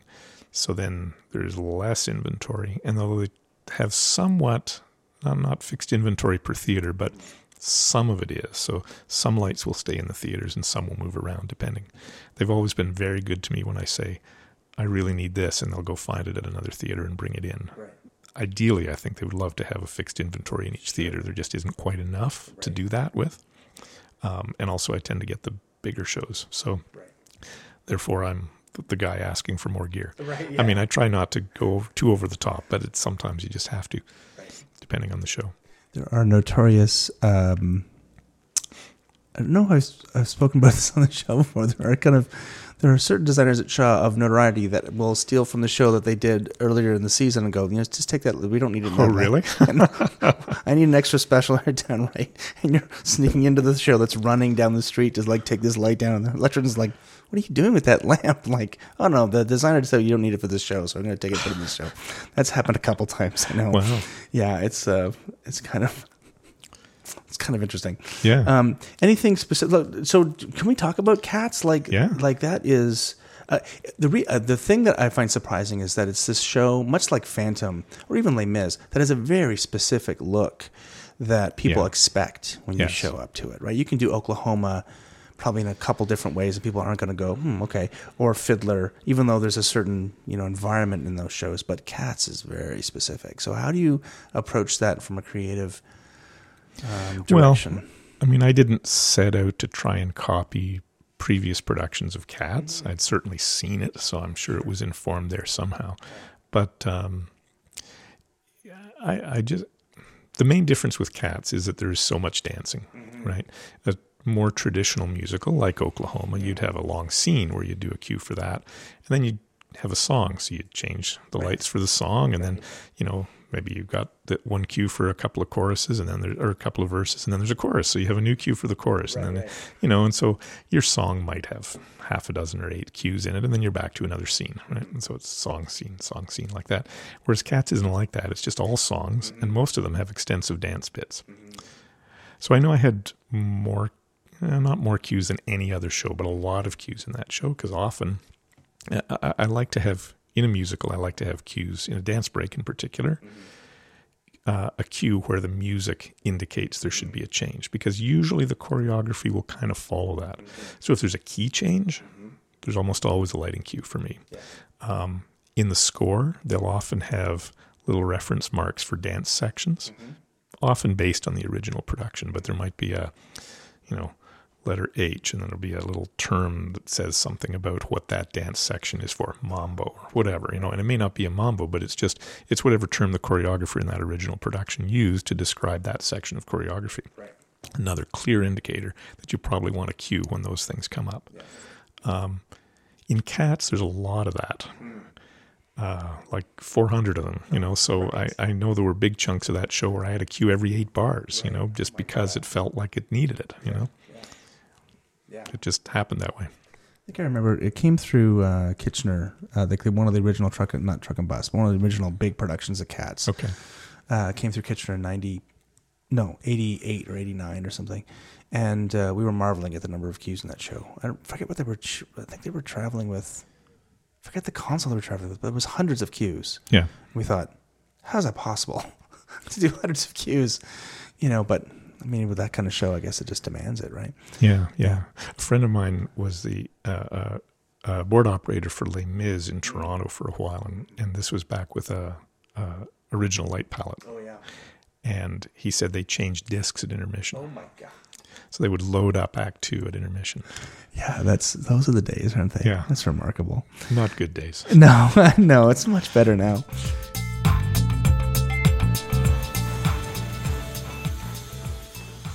Hi there. Yeah, I know this interview is going really well, but before you skip ahead, just shuffle over to the show notes if you could and click on the link to the Patreon page for the title block.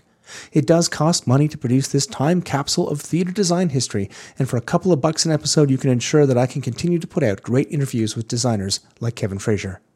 Go to patreon.com slash the title block podcast and donate now. Thank you for your help.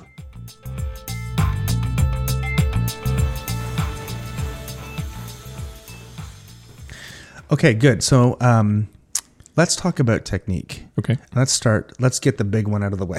Let's talk about designing a basic plot um, in uh, the festival theater at Stratford.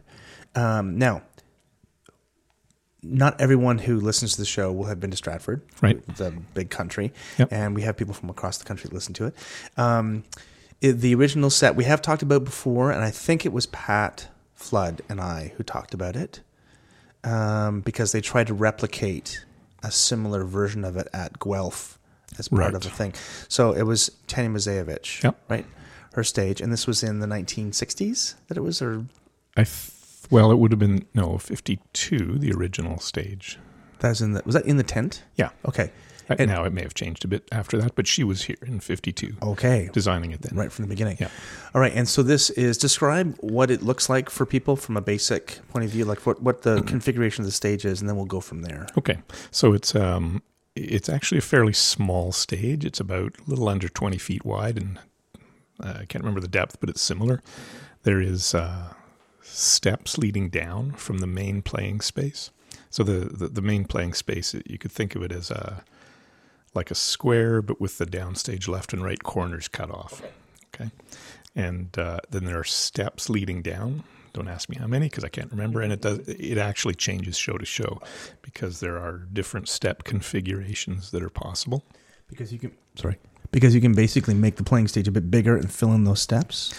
Uh, yes, Or- but even if you have steps, you can have a wide step or a narrow step, and, and and I have done shows where they have filled in the top step and then continued down so that there's actually one step less. It's a little hard to describe, but so and sometimes they do that on one side and not on the other or something like that. But basically, it's steps going down into what we call the gutter, which is a little area about a meter wide between the last step and the audience. It's the, the front of the audience is curved, so it it changes distance, but roughly that. Uh, upstage, there is um, a wall, which for a long time was not removable and is now largely removable, so you can put scenery there instead. There are two doors, up left and up right. You go up more steps to get to the doors. And then there is an optional balcony that can go in the middle. uh, again, for a, long time, it was not optional, and then they made the balcony removable, and then they made the walls removable. So, uh, so there are steps leading up from the doors, up left and up right, to the balcony, which is essentially in the center of the room. The bal- the front of the balcony is kind of the the center of the circle that is the entire room. Okay. And this would be called the inner above and inner below is the upstage areas Correct. from the underneath the balcony and then the back of the balcony. Yes. So you go out the balcony door, and there are steps down. Okay. Up there. And then there were VOMs in the house. Yes, Left, down right, left and, and- down right. Okay. No center. No center. Okay. Excellent. I think everyone is. Uh, I just wanted to get that baseline because Yeah, no, even though we have that in our heads, I think that that's and it was based on the globe, roughly based on the Maybe globe loosely. idea, yeah. right? Yeah. Yeah. Okay, great. Uh, and uh, so, how do you approach? So, this is a thrust stage. Yep. Um, I think that everyone learns how to, to to think about a thrust stage and those kind of four points. Uh, that kind of because you've got people from all uh, at least on three sides. Um, how do you approach that in Stratford? And tell us about the original configuration because now we have all these dimmer per circuit and there were lots of flexibility. Yes. But back then there weren't as many dimmers. No, when I down. started, it was uh, I believe 120 dimmers, not dimmer per circuit. So the the rig there was much more uh, uh, ganging things together than you would have now. Now everything has its own individual dimmer, and I think they're up around 900 something dimmers in there now. Um, and uh, so the basic plot uh, had a series of areas. Uh, you could divide the stage up into areas. I can't remember how many it used to be now, but it was quite a lot. There was about an area every four feet or so.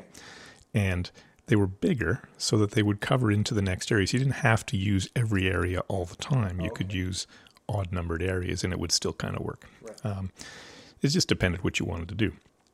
Um, so most of the areas, when you talk to Michael Whitfield, he'll have a much better memory of this than I will, I think. But most of the areas were four point areas, so they would come from down left, down right, up left, up right.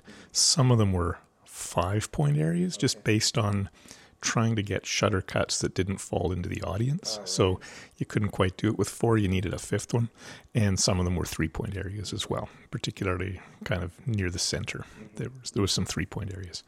Um, so the idea is if you brought up an area, you would know that you had front light, whatever that means in a thrust configuration, from all sides, so that you didn't you didn't have to worry about the fact that somebody, if you're down center where the table is, the production table is, you didn't re- you knew that somebody sitting in the worst seat upstage right could still see some faces. Okay, so you're lit from all sides with the basic areas. Now, for the most part, you wouldn't just use that to light anything um, because you really, I feel, you really need a directionality to happen on the stage. So, in addition to those areas, there was a color wash, two colors from up right, two from up left, two from down cent, down right, two from down left. Initially, those could be uh, changed between shows. So my show might have a warm and a cool. Somebody else's show might have a lavender and a, another cool, or whatever they wanted for the nature of the show. Uh, so those would not necessarily be symmetrical, but you could have a strong, for example, you could have a strong sunlight kind of colored wash from upright for a particular scene, add in the areas to fill. So you knew that even people who are not sitting upright where the strong light is coming from, they're going to get a great view of everything, although it tends to look a little boring, right? Uh, so if you go to, you're sitting down left, the strong light is now a backlight for you, but you use the areas so that there's a little bit of face light or, or a lot, depending on what you're doing. But you have some face light con- uh, added into that. Is there um, my take on that kind of approach would be to I I mean obviously you want let's say they go back to the garden a number of times in the show. You want the Yeah. garden look to say this is the garden so it doesn't change. But you would then change the other looks to in, a, in a, an attempt at equity to sort of say well for this number Yes. you've got a front light from here and from this number or from this scene you've got a front light from here so these people get this look and these people get this look. Yeah, somebody, I can't remember who, but somebody used a term that I quite like, which is spread the treats around. So that it might not look great for one scene for somebody, but hopefully the next one will. That makes sense. Um, excellent. Okay, and then um, what? Uh, And then on top of that, there were gobo washes as well, Oh. because uh, um, one of the things we can do in that theater is get to pretty much every light uh, to make changes between shows. So you could have a gobo wash that could be a leaf breakup for one show, something sharper or jail bars or whatever for another show, and you can change the color in every lamp for every show as well. Now, in practice, there isn't enough time to change all of them, but in theory, you can change all of them. okay. The changeovers between shows are an hour, and it's usually one electrician for an hour. Oh. Sometimes two. So do you? I mean, obviously, with experience, you can go. I can change two thirds of the lamps, or I can change all the color washes, but nothing else. Like you, or do you figure that out beforehand? Well, uh, when a show goes in, like the, the rep plot goes in first and gets focused first, and then each show as it comes along in the schedule gets added in. And you can steal lamps from shows that have already gone in ahead of yours. You can't steal shows lamps from shows that haven't gone in yet because they're not there. Um, so you you do work it out ahead of time, but there isn't really. I would say that the designers aren't generally thinking about how much can be done. It's occasionally the electricians will say, "Whoa, hold on, you can't do all that. We just don't have time."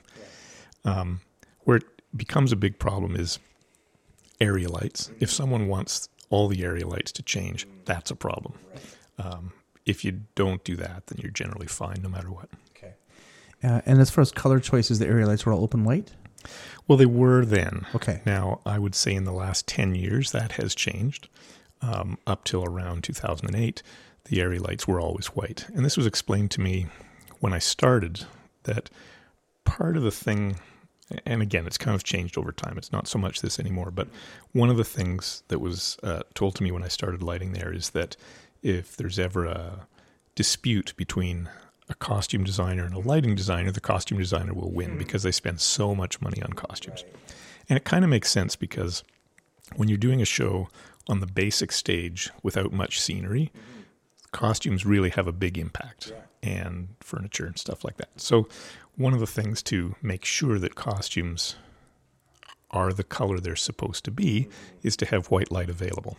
So that if you throw in a little bit of white, no matter what else you're doing, it'll help to to bring the costumes back to where they're supposed to be. Certainly, I can say that it's been a handful of times that I've ever had any issues with costume designers regarding the way the color of the costumes look on stage, and usually that's around a velvet, a, a black velvet that comes out and looks green. It's like, and and we've worked hard to fix those things generally, but uh, you know. 99% of the time it's just fine. Excellent. That's that is fascinating. Um, So now, in, in recent years, that has moved to be more. More designers want a cooler color temperature in the areas, so there will be some color corrector, and sometimes not always the same from each direction. And that, in recent years, has varied from year to year. And is that because uh, tastes have changed? I mean, or, or the visual uh, language has changed, or like it's it's funny that you can see that trend. It's interesting that in in spaces that have that have a season that is not repped and that changes, and there's lots of different designers making those choices.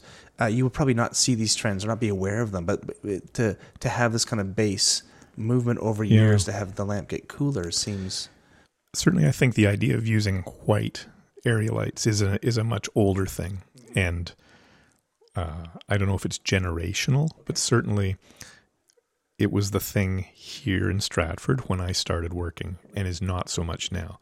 And it's not so much that it's even younger designers, but some designers who were not here then have come in who prefer a cooler uh, a cooler thing. They just find white to be too warm. Yeah, yeah. That's sorry. Yeah, that's really interesting. Um, okay, now the I just want to pause for a second and also say 120 dimmers is uh, there's something magical about that number. I worked at the Center in the Square and it was built with 120 dimmers as well in Right. 1980. Right. Uh, and there are other spaces that seemed like that was the number that would top out. Maybe it was an electro controls thing. Maybe it was a strand thing, like 96 It's dimmers. probably a strand thing. It's probably a Yeah. strand thing, Yeah. right? Where you, you have so many packs and the 120 dimmers is the maximum number you can plug into, whatever it is with the AMX, whatever the. Oh no, analog- it was it was, be- yeah, it was back then. before that. Yeah, Yeah, yeah. Um, that's interesting. Okay, and It, uh, it was probably the biggest rack they sold. yeah, probably something right. as simple as that. That's as big as you can get into the yeah. and the telephone patch. And and those were expensive because there was a lot of copper in those things. Oh, right. Yeah, that's right. They were really big, lots big coils and yeah, lots yeah. of yeah. Um, what was the? Do you remember the console? Was it manual still? No, no. Uh, when I started, the it was a, a light palette V6. I know they had a compact 120 or compact 200 or something before. No, no, no. It was MMS, Strand MMS before that. Uh, but they had a light palette V6 and then moved from that to uh, AVAB. We went to AVAB VLC. And then from AVAB, now it's ETC. I think that's what uh, that's what Shaw did as well. They had AVAB for a number of years. Yes, yes. Uh, and then they went to. We were the first year. Again, we've talked about this a bit on the show. I, we went to the Strand 520 series. Yeah. The year that I started, uh, and that was a whole. Like everyone's head had spun because of different language, and you're not Well, doing reverse Polish and everything. Well, I was right? there the first year. I was at Shaw the first year they had the AVAB series, and it was much the same thing. People trying to get their head around it. Okay, um, so that's changed now. Um, w- uh, when everything was gang together, they're all gang the same color. If that's what you want. That's what you want. Yeah, Okay, I mean, i- if you needed, sometimes you'd have to, you know, to get what you wanted, you'd have to really kind of push the system. The- Of the 120 dimmers, about two thirds was the basic plot, and the others were available to patch for show specials. So, you, if you wanted to have a, you didn't have to put the same color in every lamp. It would seem the logical thing to do. uh, and these were what six K dimmers, like four K. They must have been Oh, high. now I'm really stretching my. Uh, yeah, they would be six or seven point two, maybe. right. Yeah. There might have. I don't think there were twelves there. There might have been twelve k. dimmer. I no, probably not. It makes sense. The idea of having a 12K dimmer or seven or even a 6K dimmer these days are like crazy because people are only plugging one lamp in it, right? I Why would you have I anything know. more than 1.2? I know. You know, Canada's Wonderland. I do shows there, and they still have some twelve k dimmers. Six of them. Yeah. Probably- probably there's cyc lights and stuff Yeah, plugged in yeah, there, right? that's it, Yeah. yeah. Well, the weird thing happens if you only plug one lamp into that. Oh, It doesn't. The, the curve is not the same as a smaller dimmer with one lamp. In That's right. You have to do the old. Uh, um, we use the teapot or the teapot, the tea kettle technique, where you have like a if you plug a practical into a 1.2k dimmer, that's. Yes, 60 yeah. watts. Ghost load. A ghost load. yeah. That's what that's called. Yeah. Um, yeah, you need to have the, the spread to to smooth out the curve Yeah. to make sure it curves Yeah. properly. Um, God, Oh. it's all coming back. Now we're really going back. I know, right? Uh, ghost load. Yeah, I remember that now. Um, terrific. So, um, besides going dimmer per circuit, Yeah. um, uh, things, lots more things have changed about the how Yes, the plot yeah, is done, absolutely. right? I mean, we added scrollers fairly early on into the color washes, gobo washes. Um, we uh, uh, added some moving lights, of course. Um, now they're up to. I haven't worked in that theater in a few years, but I think they're sitting around two dozen moving lights, roughly. Same thing at the Avon Theater.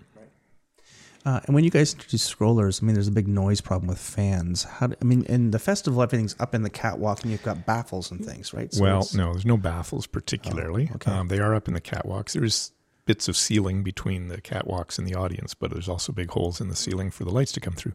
So uh, noise is a big issue in that space for sure. Um, we did at one point change out, change out all the scrollers that we had for more expensive rainbow scrollers that you could control the fan speed from the console. And the compromise there has been they'll turn the fans off for uh, non-saturated colors and then start you can actually on the old avab consoles you could set it so that it would the fan speed would be based on what color you were in. So it would just automatically turn the fan on if the, you went to a too saturated color. Um, they then that wasn't still quite enough to reduce the noise in there so the few years ago we went to SeaChangers Oh yeah. um, it's a dichroic filter that goes into a source 4 um, and replaced all the scrollers in that space with SeaChangers, about a hundred of them or so in that range. Um, hard to know if that's a good choice going forward because I think that technology may be going away. I'm not sure. Yeah. Well, now the next the next sort of uh, replacement cycle will be all LED. Yeah. Well, Lamps, see, at the time we bought the SeaChangers, the LEDs, the Lustr one was just barely out, and it was just not. It was not wasn't doing enough. it. No, no, I don't but the Lustr twos are they're much better. great. Yeah. And uh, who know by the time this goes to air, we may have a Lustr three because LDI's on this weekend. So who knows? That's right. Well, I'll, I'll be going, uh, doing some interviews over Vancouver and talking to some friends who've been at LDI. So we'll find out Okay, yeah. about all that, and see what Yeah. they were impressed by. One of them is a theater designer, Scott Miller. Um, so like a, he works for a firm in Vancouver that designs new theaters and Okay. does these kind of specs. So he'll have, I'm sure, lots to say about that. Yeah. Um, that's great. So that's um, so that's interesting evolution. What about the um, the way that it's designed? Like, yeah, before um, you had told me. So Michael Whitfield was the last kind of resident lighting designer. Correct. Yeah. Until 2008. Oh, okay. He was Which the resident. Pretty Yeah. recent, actually. I thought it was earlier than that. A mere decade ago. Yeah. Uh, and uh, so now uh, someone uh, somebody is hired to be responsible for the basic in that theater every year, and it's different. Yes, it is. It's it's uh, a little different from the way they do it at Shaw. At Shaw, it's more uh, everybody gets together and works out the rep plot. In Stratford, it's a contractual thing. It's part of somebody's contract. So one of the design, usually one of the designers in the space, will be uh, as part of their contract to do the rep plot. And although they will always, of course, consult with the other designers, it's one designer who works it out, uh, focuses it, makes the decisions, allocates the equipment for the season.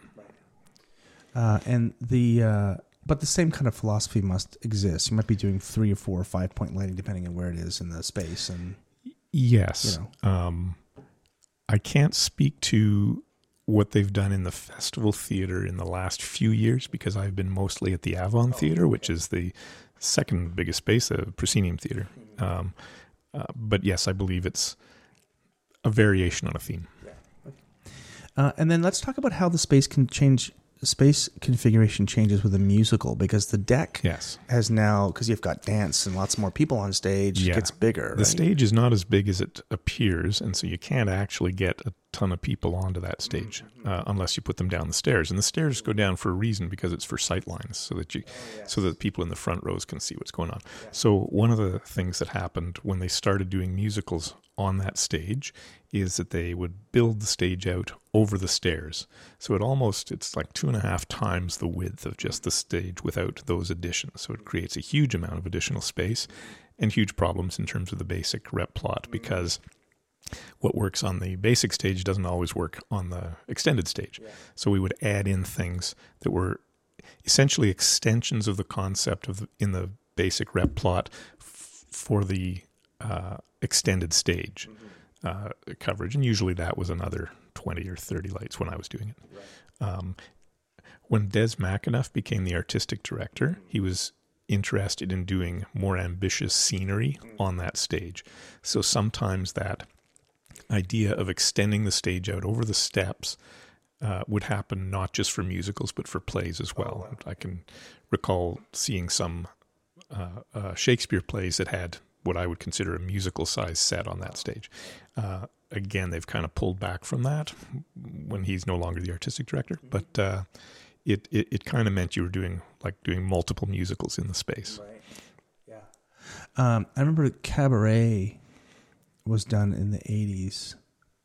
Uh, there have been two. So there was one in the 80s and there was one we did in 2007, I think. Did the did the Cabaret in the eighties have a have a revolve?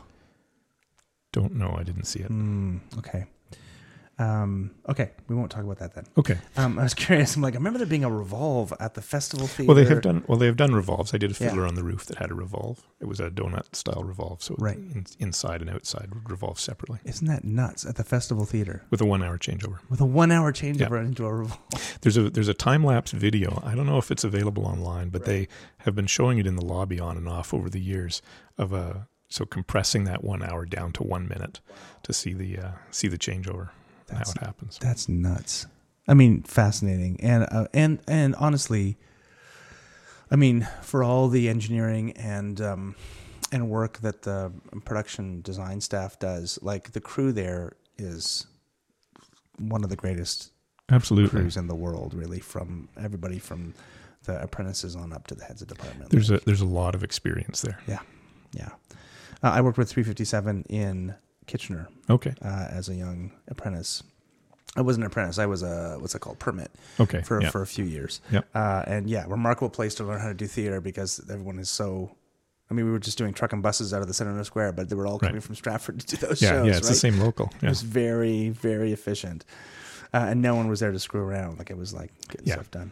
Um, great. Uh, uh, like the festival, and uh, let's talk about the um, the Tom Patterson because it's now being replaced by the new facility. Yes. And then you want to like remind us? And again, I've spoken to a couple people about the configuration of the of the deck there, but um, it was a sort of extended thrust. That Yes, was a little less convoluted than the uh, than the festival. Right? Yes, it was. Uh, um, and the new one is going to have the same stage. Oh, it's just the everything around it that's changing. Right. Um, so the the the Tom Patterson stage was depending.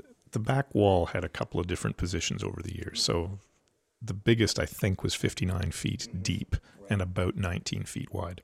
So uh, you could land a plane on it if you were very careful. Yeah, fifty nine feet's like It- enormous. it is long for sure, and the the the biggest challenge from a, a performer point of view is it takes a long time to get to center stage from not being on stage. You know, you got to really move to get there. Um, it, it was a the I did the rep plot in there for a number of years, and it was very similar in many ways um, to what we do at the festival. The only problem is you can't actually get to lights to change color or gobos or shuttercut templates. Have we talked about shuttercut templates? Did we? Okay. Um, and so you had to kind of do a focus and live with your decisions for the season. Um, it's a very intimate space. The audience, most of the audience are actually very close to the stage, so it can make a, for a very powerful uh, show when you're watching it.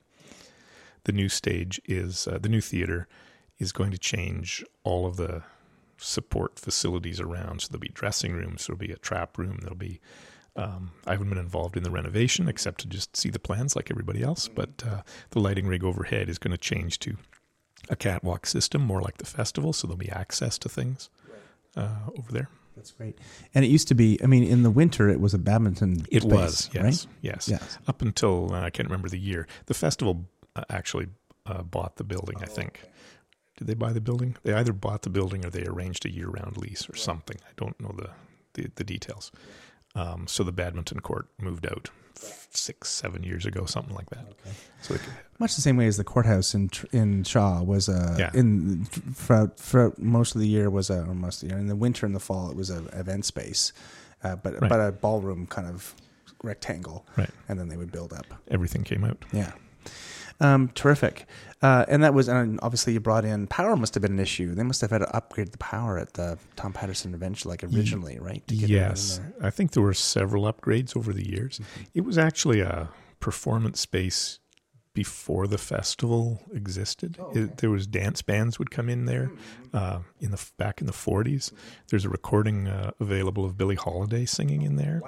There's a recording of uh, the Oscar Peterson Trio playing in there. There's a recording of uh, uh, Duke Ellington Orchestra playing in there. So, and some of those are kind of pre or around when the festival started. When the festival started, it was also about music, not just Shakespeare. Yes, I do recall. I do have a, a Oscar Peterson trio uh, at the Shakespeare, at Yeah. the Stratford Shakespearean Yeah, Festival. it's a great album. album. It's a great Yeah. album, it's, and that was that was recorded in the Tom Patterson, or what was the? I think that one was that one. I think was at the festival Okay. theater, but there's another. There is another one. I think.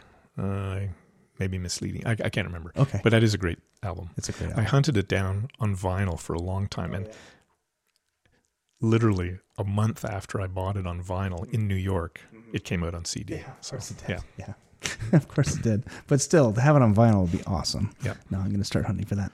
Um, great. I'll lend you mine. Oh, okay, thank you. Um, anything else that uh, you want to talk about at Stratford that uh, that was specific about that process? That is, I think we've kind of exhausted. Yeah, But- probably we have. I mean, the the my process is a little bit what was sort of taught to me when I first started working there. You know, so it's not that I have brought this to the table, but I learned it there. Uh, the idea of making a strong statement and then filling in with areas around, rather than rather than the thing of having, uh, okay, I'm going to have a warm area from this side and a cool area from this side, and that's how I'm going to do my key and fill kind of thing. The idea is you have a, a strong key from a direction, and then you fill from everywhere. And uh, I find it works well. Not everybody uses that style, but uh, and just the importance of looking at the show from all sides because it is dramatically different. Yeah. And how? Um, I mean, you have you preview forever there, um, at both festival at both festivals, but Yeah. um, that must give you ample opportunity to move around and. It does, except that there's this funny thing they do in both festivals now, because I was just at Shaw this year, um, where your contract is finished at the third preview. So, yeah, you can come and look around, but there's no time to actually make changes. Uh, fortunately, there's an extensive dress rehearsal process. So, you've seen a number of run throughs by the time you get to the uh, uh, first preview. Uh, great. How do you deal at, at uh, especially in the festival, with sort of seeing the floor as such a prominent part of every?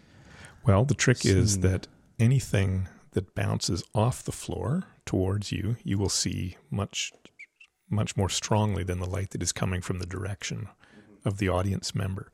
So, uh, the the usual trick that I would use, and it's not just me, but is to have gobos coming from sort of upstage positions, bouncing off the floor, and so the people who are at 90 degrees to that won't see it nearly as strongly. But again, as we mentioned before, you do it for this guy for this scene and that guy for the next scene. And uh, but yes, gobos on the floor, big big thing.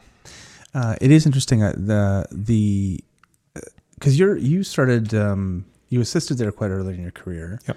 and mm, built up your technique. Um, you know, we all sort of learn our basic way of, of working from the first, you know, first few years of our Right. career. Yeah.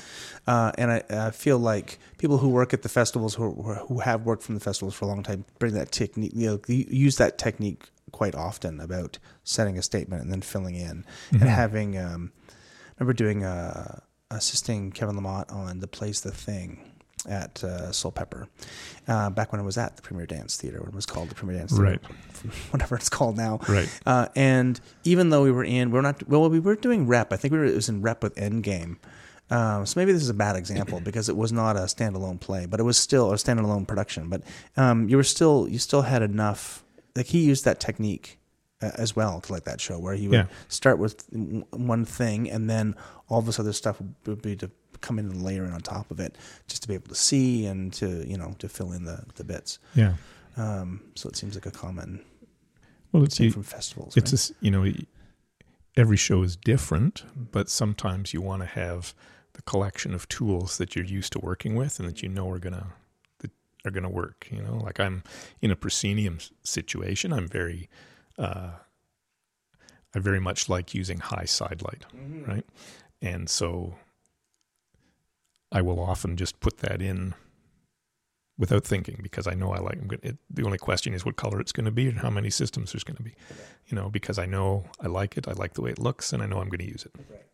Uh, I remember doing a show. Uh, I didn't do a lot of opera when I was working, uh, but I worked out at Mississauga Opera when Mississauga Opera was a thing, and we had an Italian director in who didn't speak English. He spoke like a dozen other languages, but uh, but he seemed to be enamored and thought that it was so. The most important lighting position for opera was from the box booms close to the pros. So you have this kind of light coming out at a high front Right. and that he like that was the angle like that he thought for him that was opera like you had to have this light coming down on the performer down center or whatever um, is there anything like that that you can or is this like is that well, just, no, I would never generalize like that. No, but uh, um, it is interesting that I think people see things differently.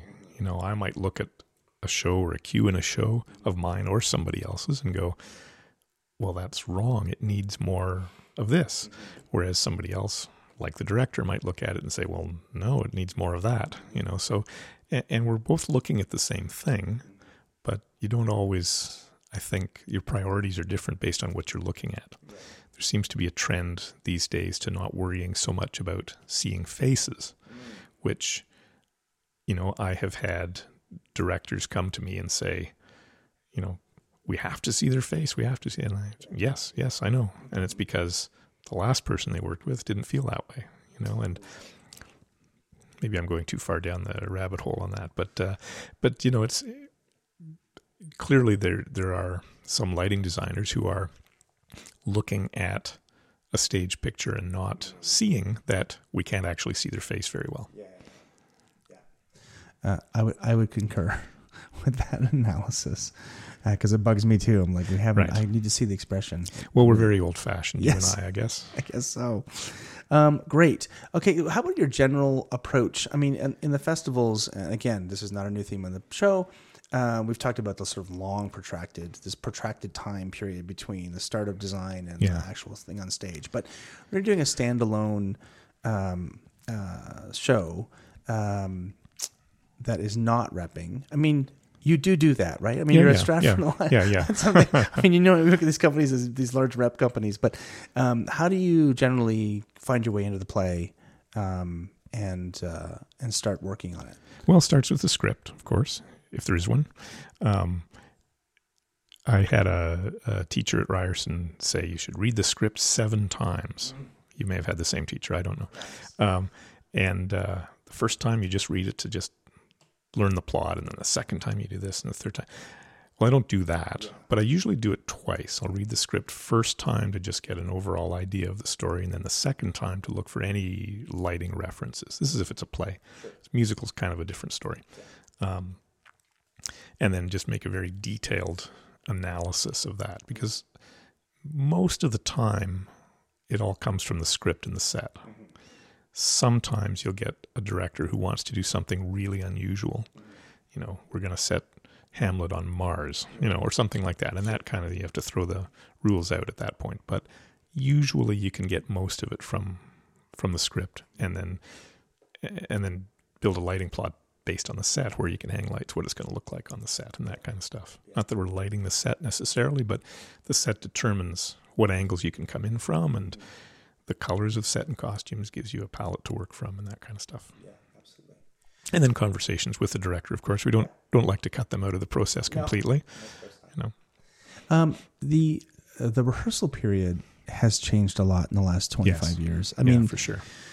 In the again, the big rap houses, I'm sure they've had the same kind of experience, right? Where they've got you used to have more weeks than you have now, but Yeah. certainly in standalone stuff, it's Well, Stratford is an example. We used to have this thing on the schedule called Run for Lights, which was where you would, uh, it was rehearsal on stage where they would run the play for the lighting designer. And it was usually the third or fourth on stage rehearsal after many weeks of rehearsal in the rehearsal hall. And then you'd go away, you'd do your lighting plot, and a week later it would be due, and you'd move on from that. I have now focus shows before they have rehearsed on stage because the, the tech period gets extended earlier and the start of rehearsal gets extended later. The salvation in that situation is moving lights mm-hmm. because then you've got a lot of opportunity to you see something you didn't mm. account for because when you did the lighting plot they hadn't blocked act 2 yet you know that kind of stuff. Go, okay well i have a moving light that can cover that the downside is of course that takes much longer to program and we don't have much longer to program Right. uh, do you save their time there by building groups and oh yeah things group, groups palettes all that Yeah, stuff all that yeah. stuff. usually here we do a uh, here in Stratford we do a a, a four hour call before the cueing session that is called LX Tech, which can and you know you may spend the whole time just getting everything to work properly, but you can often spend that time making moving light palettes and and uh, groups and all that stuff. Yeah, groups will tons of groups. Yeah, yeah, I mean you have to. You Yeah. can't. You can't freelance that or free. Uh, yeah, freelance that stuff. You have to like. You have to work Yeah. on it beforehand. Yes, yeah, for sure. Um, and how? Uh, I mean, has has the use of moving lights? I mean, certainly once once you have scrollers, like looking at the whole kind of trajectory of, of technological change at at uh, Stratford, Yep. um, scrollers certainly made a huge difference. Now there's like 12 Yeah. or 15 different colors you can have instead of, or it cha- like it changes your changeover process too, because now you don't have to change Yes. colors in those lamps. Yes. Um, how do you see the introduction of moving lights? Like how long how long have you had that kind of technology at Stratford, and how has it changed the Well, we we started with a couple of uh, just moving yoke fixtures, auto yoke, city theatrical auto yoke. I think we had some AVAB ones before that. Uh, we got a big grant.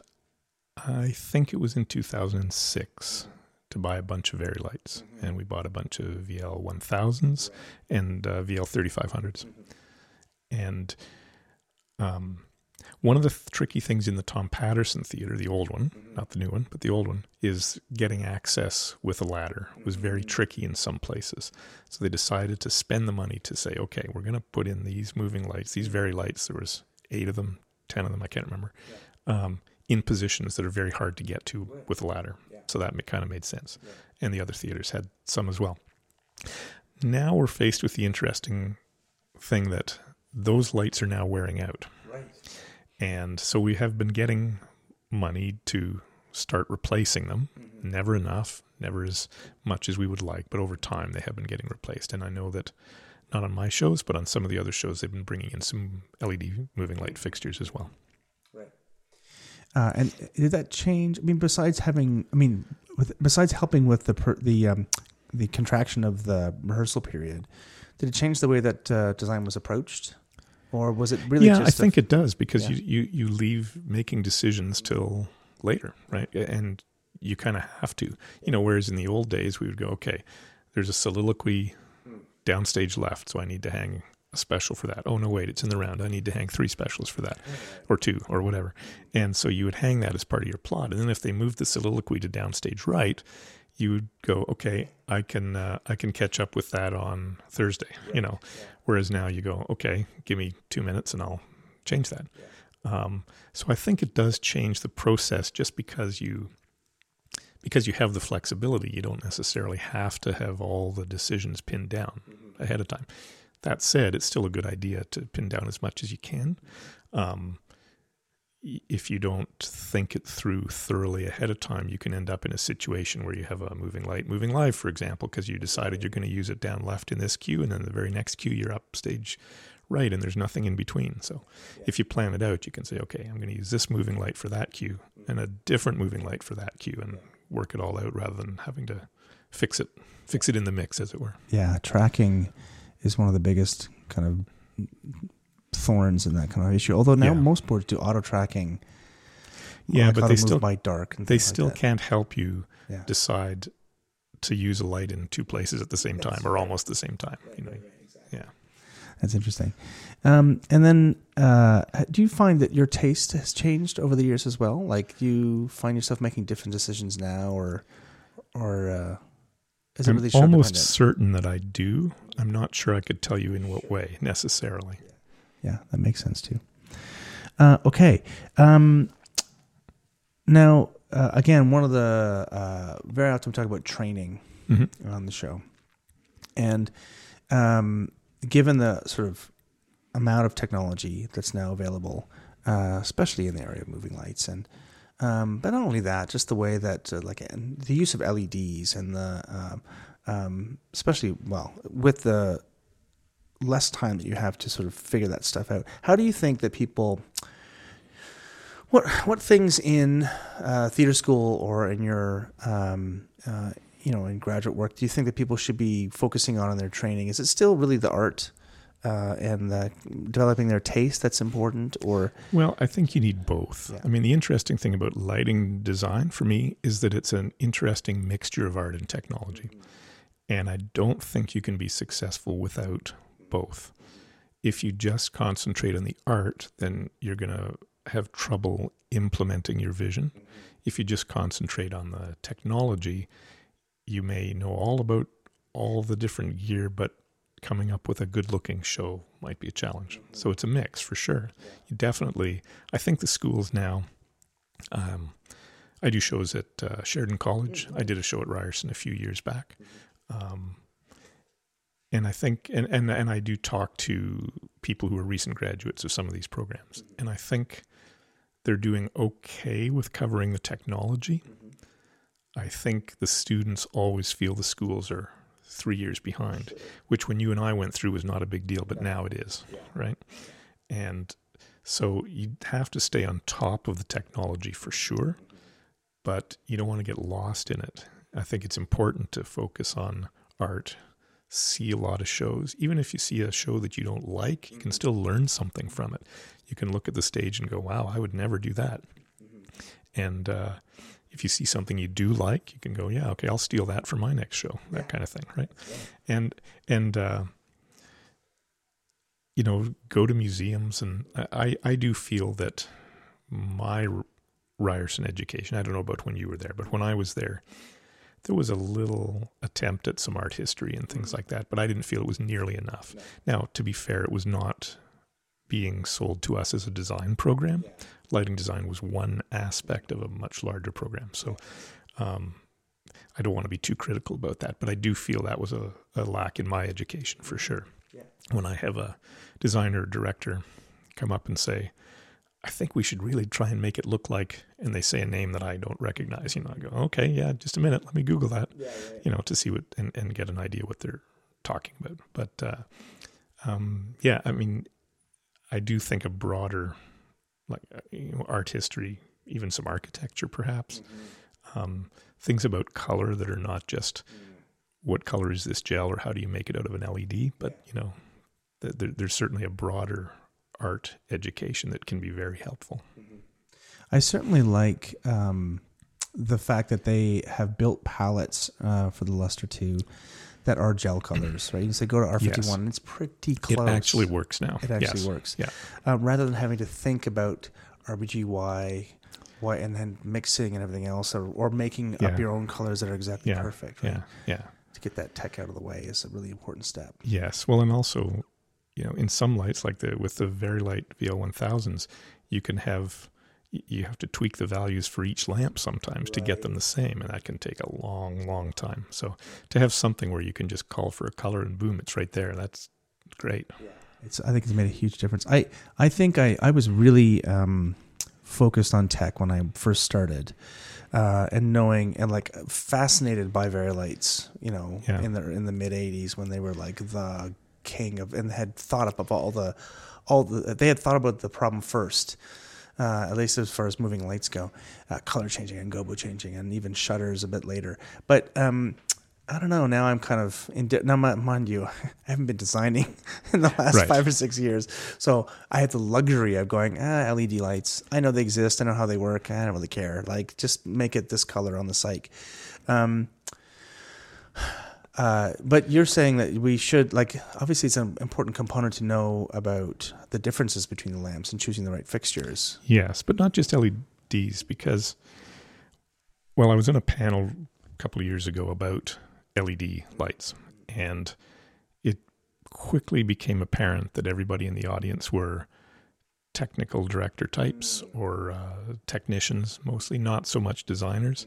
And the big assumption that everybody made is, yeah, let's go all LED. It's great. It's perfect.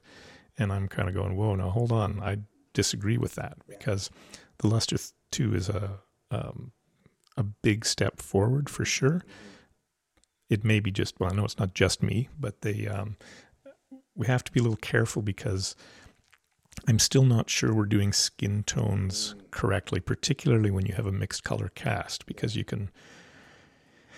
There's uh, there's some interesting articles written about that and how you if you take LEDs and mix it to white, like uh, you can match a incandescent fixture and an LED fixture mixed to white. They look the same on a white wall, and then you put other colors in front of them, and they're different because they achieve the color in a different way. And so I would be very reluctant to recommend an all LED rig. I'll give you a, an example. Macmillan Theatre in University of Toronto just got a big grant to update their lighting system for the first time in a very long time. And I was consulting on that with them a little bit. And they wanted initially to go to an all LED rig. And we have gone to a mostly LED rig, but we have uh, also spec'd a few incandescent source fours as part of that rig, just for those times when A, you might need a little more punch than the LEDs can do, but also, you know, there are occasions when you just might want a color that you just can't get. You know, I consulted with um, or talked to a few other designers who had worked in the space more recently than I have because I haven't really done a show there since 2002. Um, and almost all of them said, "Whoa, hang on! Don't throw away all the incandescent gear." So we kept their existing dimmer system in just for the possibility of renting incandescent incandescent gear if that was what was necessary, and we also spec'd a few it's not a lot. It's a handful of source fours, but that they have that in the rig ready to go if they need it. Uh, yeah, that makes a lot of sense. I feel like you should. Uh, oh, sorry. It's all right. I feel like uh, like to double up. Like I'd be. I mean, I don't know. I'd be wary about having an entire um, front light wash made of just LED lamps. You maybe want to have like like an LED beside an incandescent, and just have that ability to bring up that. Yeah, but that's what theater consultants are pushing now because of the power savings and Yeah. the HVAC savings. You can save a ton of money by going to all LED, Yeah. and that's that's what the consultants are pushing. So that's what the vendors are selling. Mm-hmm. The uh, I uh, Center in the Square just went again, uh, just because this is where I am. The Center in the Square just went to all LED house lights. Right. Uh, they replaced their entire rig, and it, it was remarkable how it looks exactly like incandescent. Shaw just did the same thing at the festival. It's just incredible. But that's one purpose. It's serving one purpose. It has one color temperature or Yeah. one, you know, uh, curve, and that's what you're looking for, as opposed to this variety that we get. Yeah, and we're not worried about seeing our friends' skin tones. We just need to. They just need to read my name in the program. you know, that's, exactly, exactly. Well, that's great. I think that we'll leave it there. Anything else that you want to talk about? Um, I don't think so. I think you've been very thorough. we covered all of it, eh? All right. Well, thank you so much. Well, thank you. Awesome. That's great.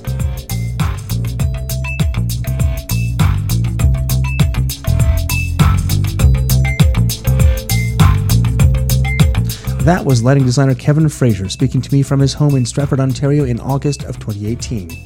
Next time, an interview with the fantastic set and costume designer Astrid Jansen. The music for this podcast is by Vern Good with voiceover by Gabriel Cropley. Please go to Apple Podcasts and give us a review. It'll help get the word out about this podcast and share the history of theater design in Canada. And you can follow us on Twitter at the Titleblock CA and on Facebook.com slash the Titleblock Podcast. You can send comments and requests by email to the Titleblock at gmail.com.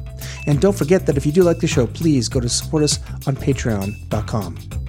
Feel free to share this with your friends, colleagues, students, and teachers, or listen to it while you hang that pair of Patt 123s beside the Color Blast, that Source 426 degree, and that pair of dimmable fluorescents that you keep wanting to think will work this time. This is Canadian Theatre. I'm Michael Kruse, and I'll see you next time on the Title Block.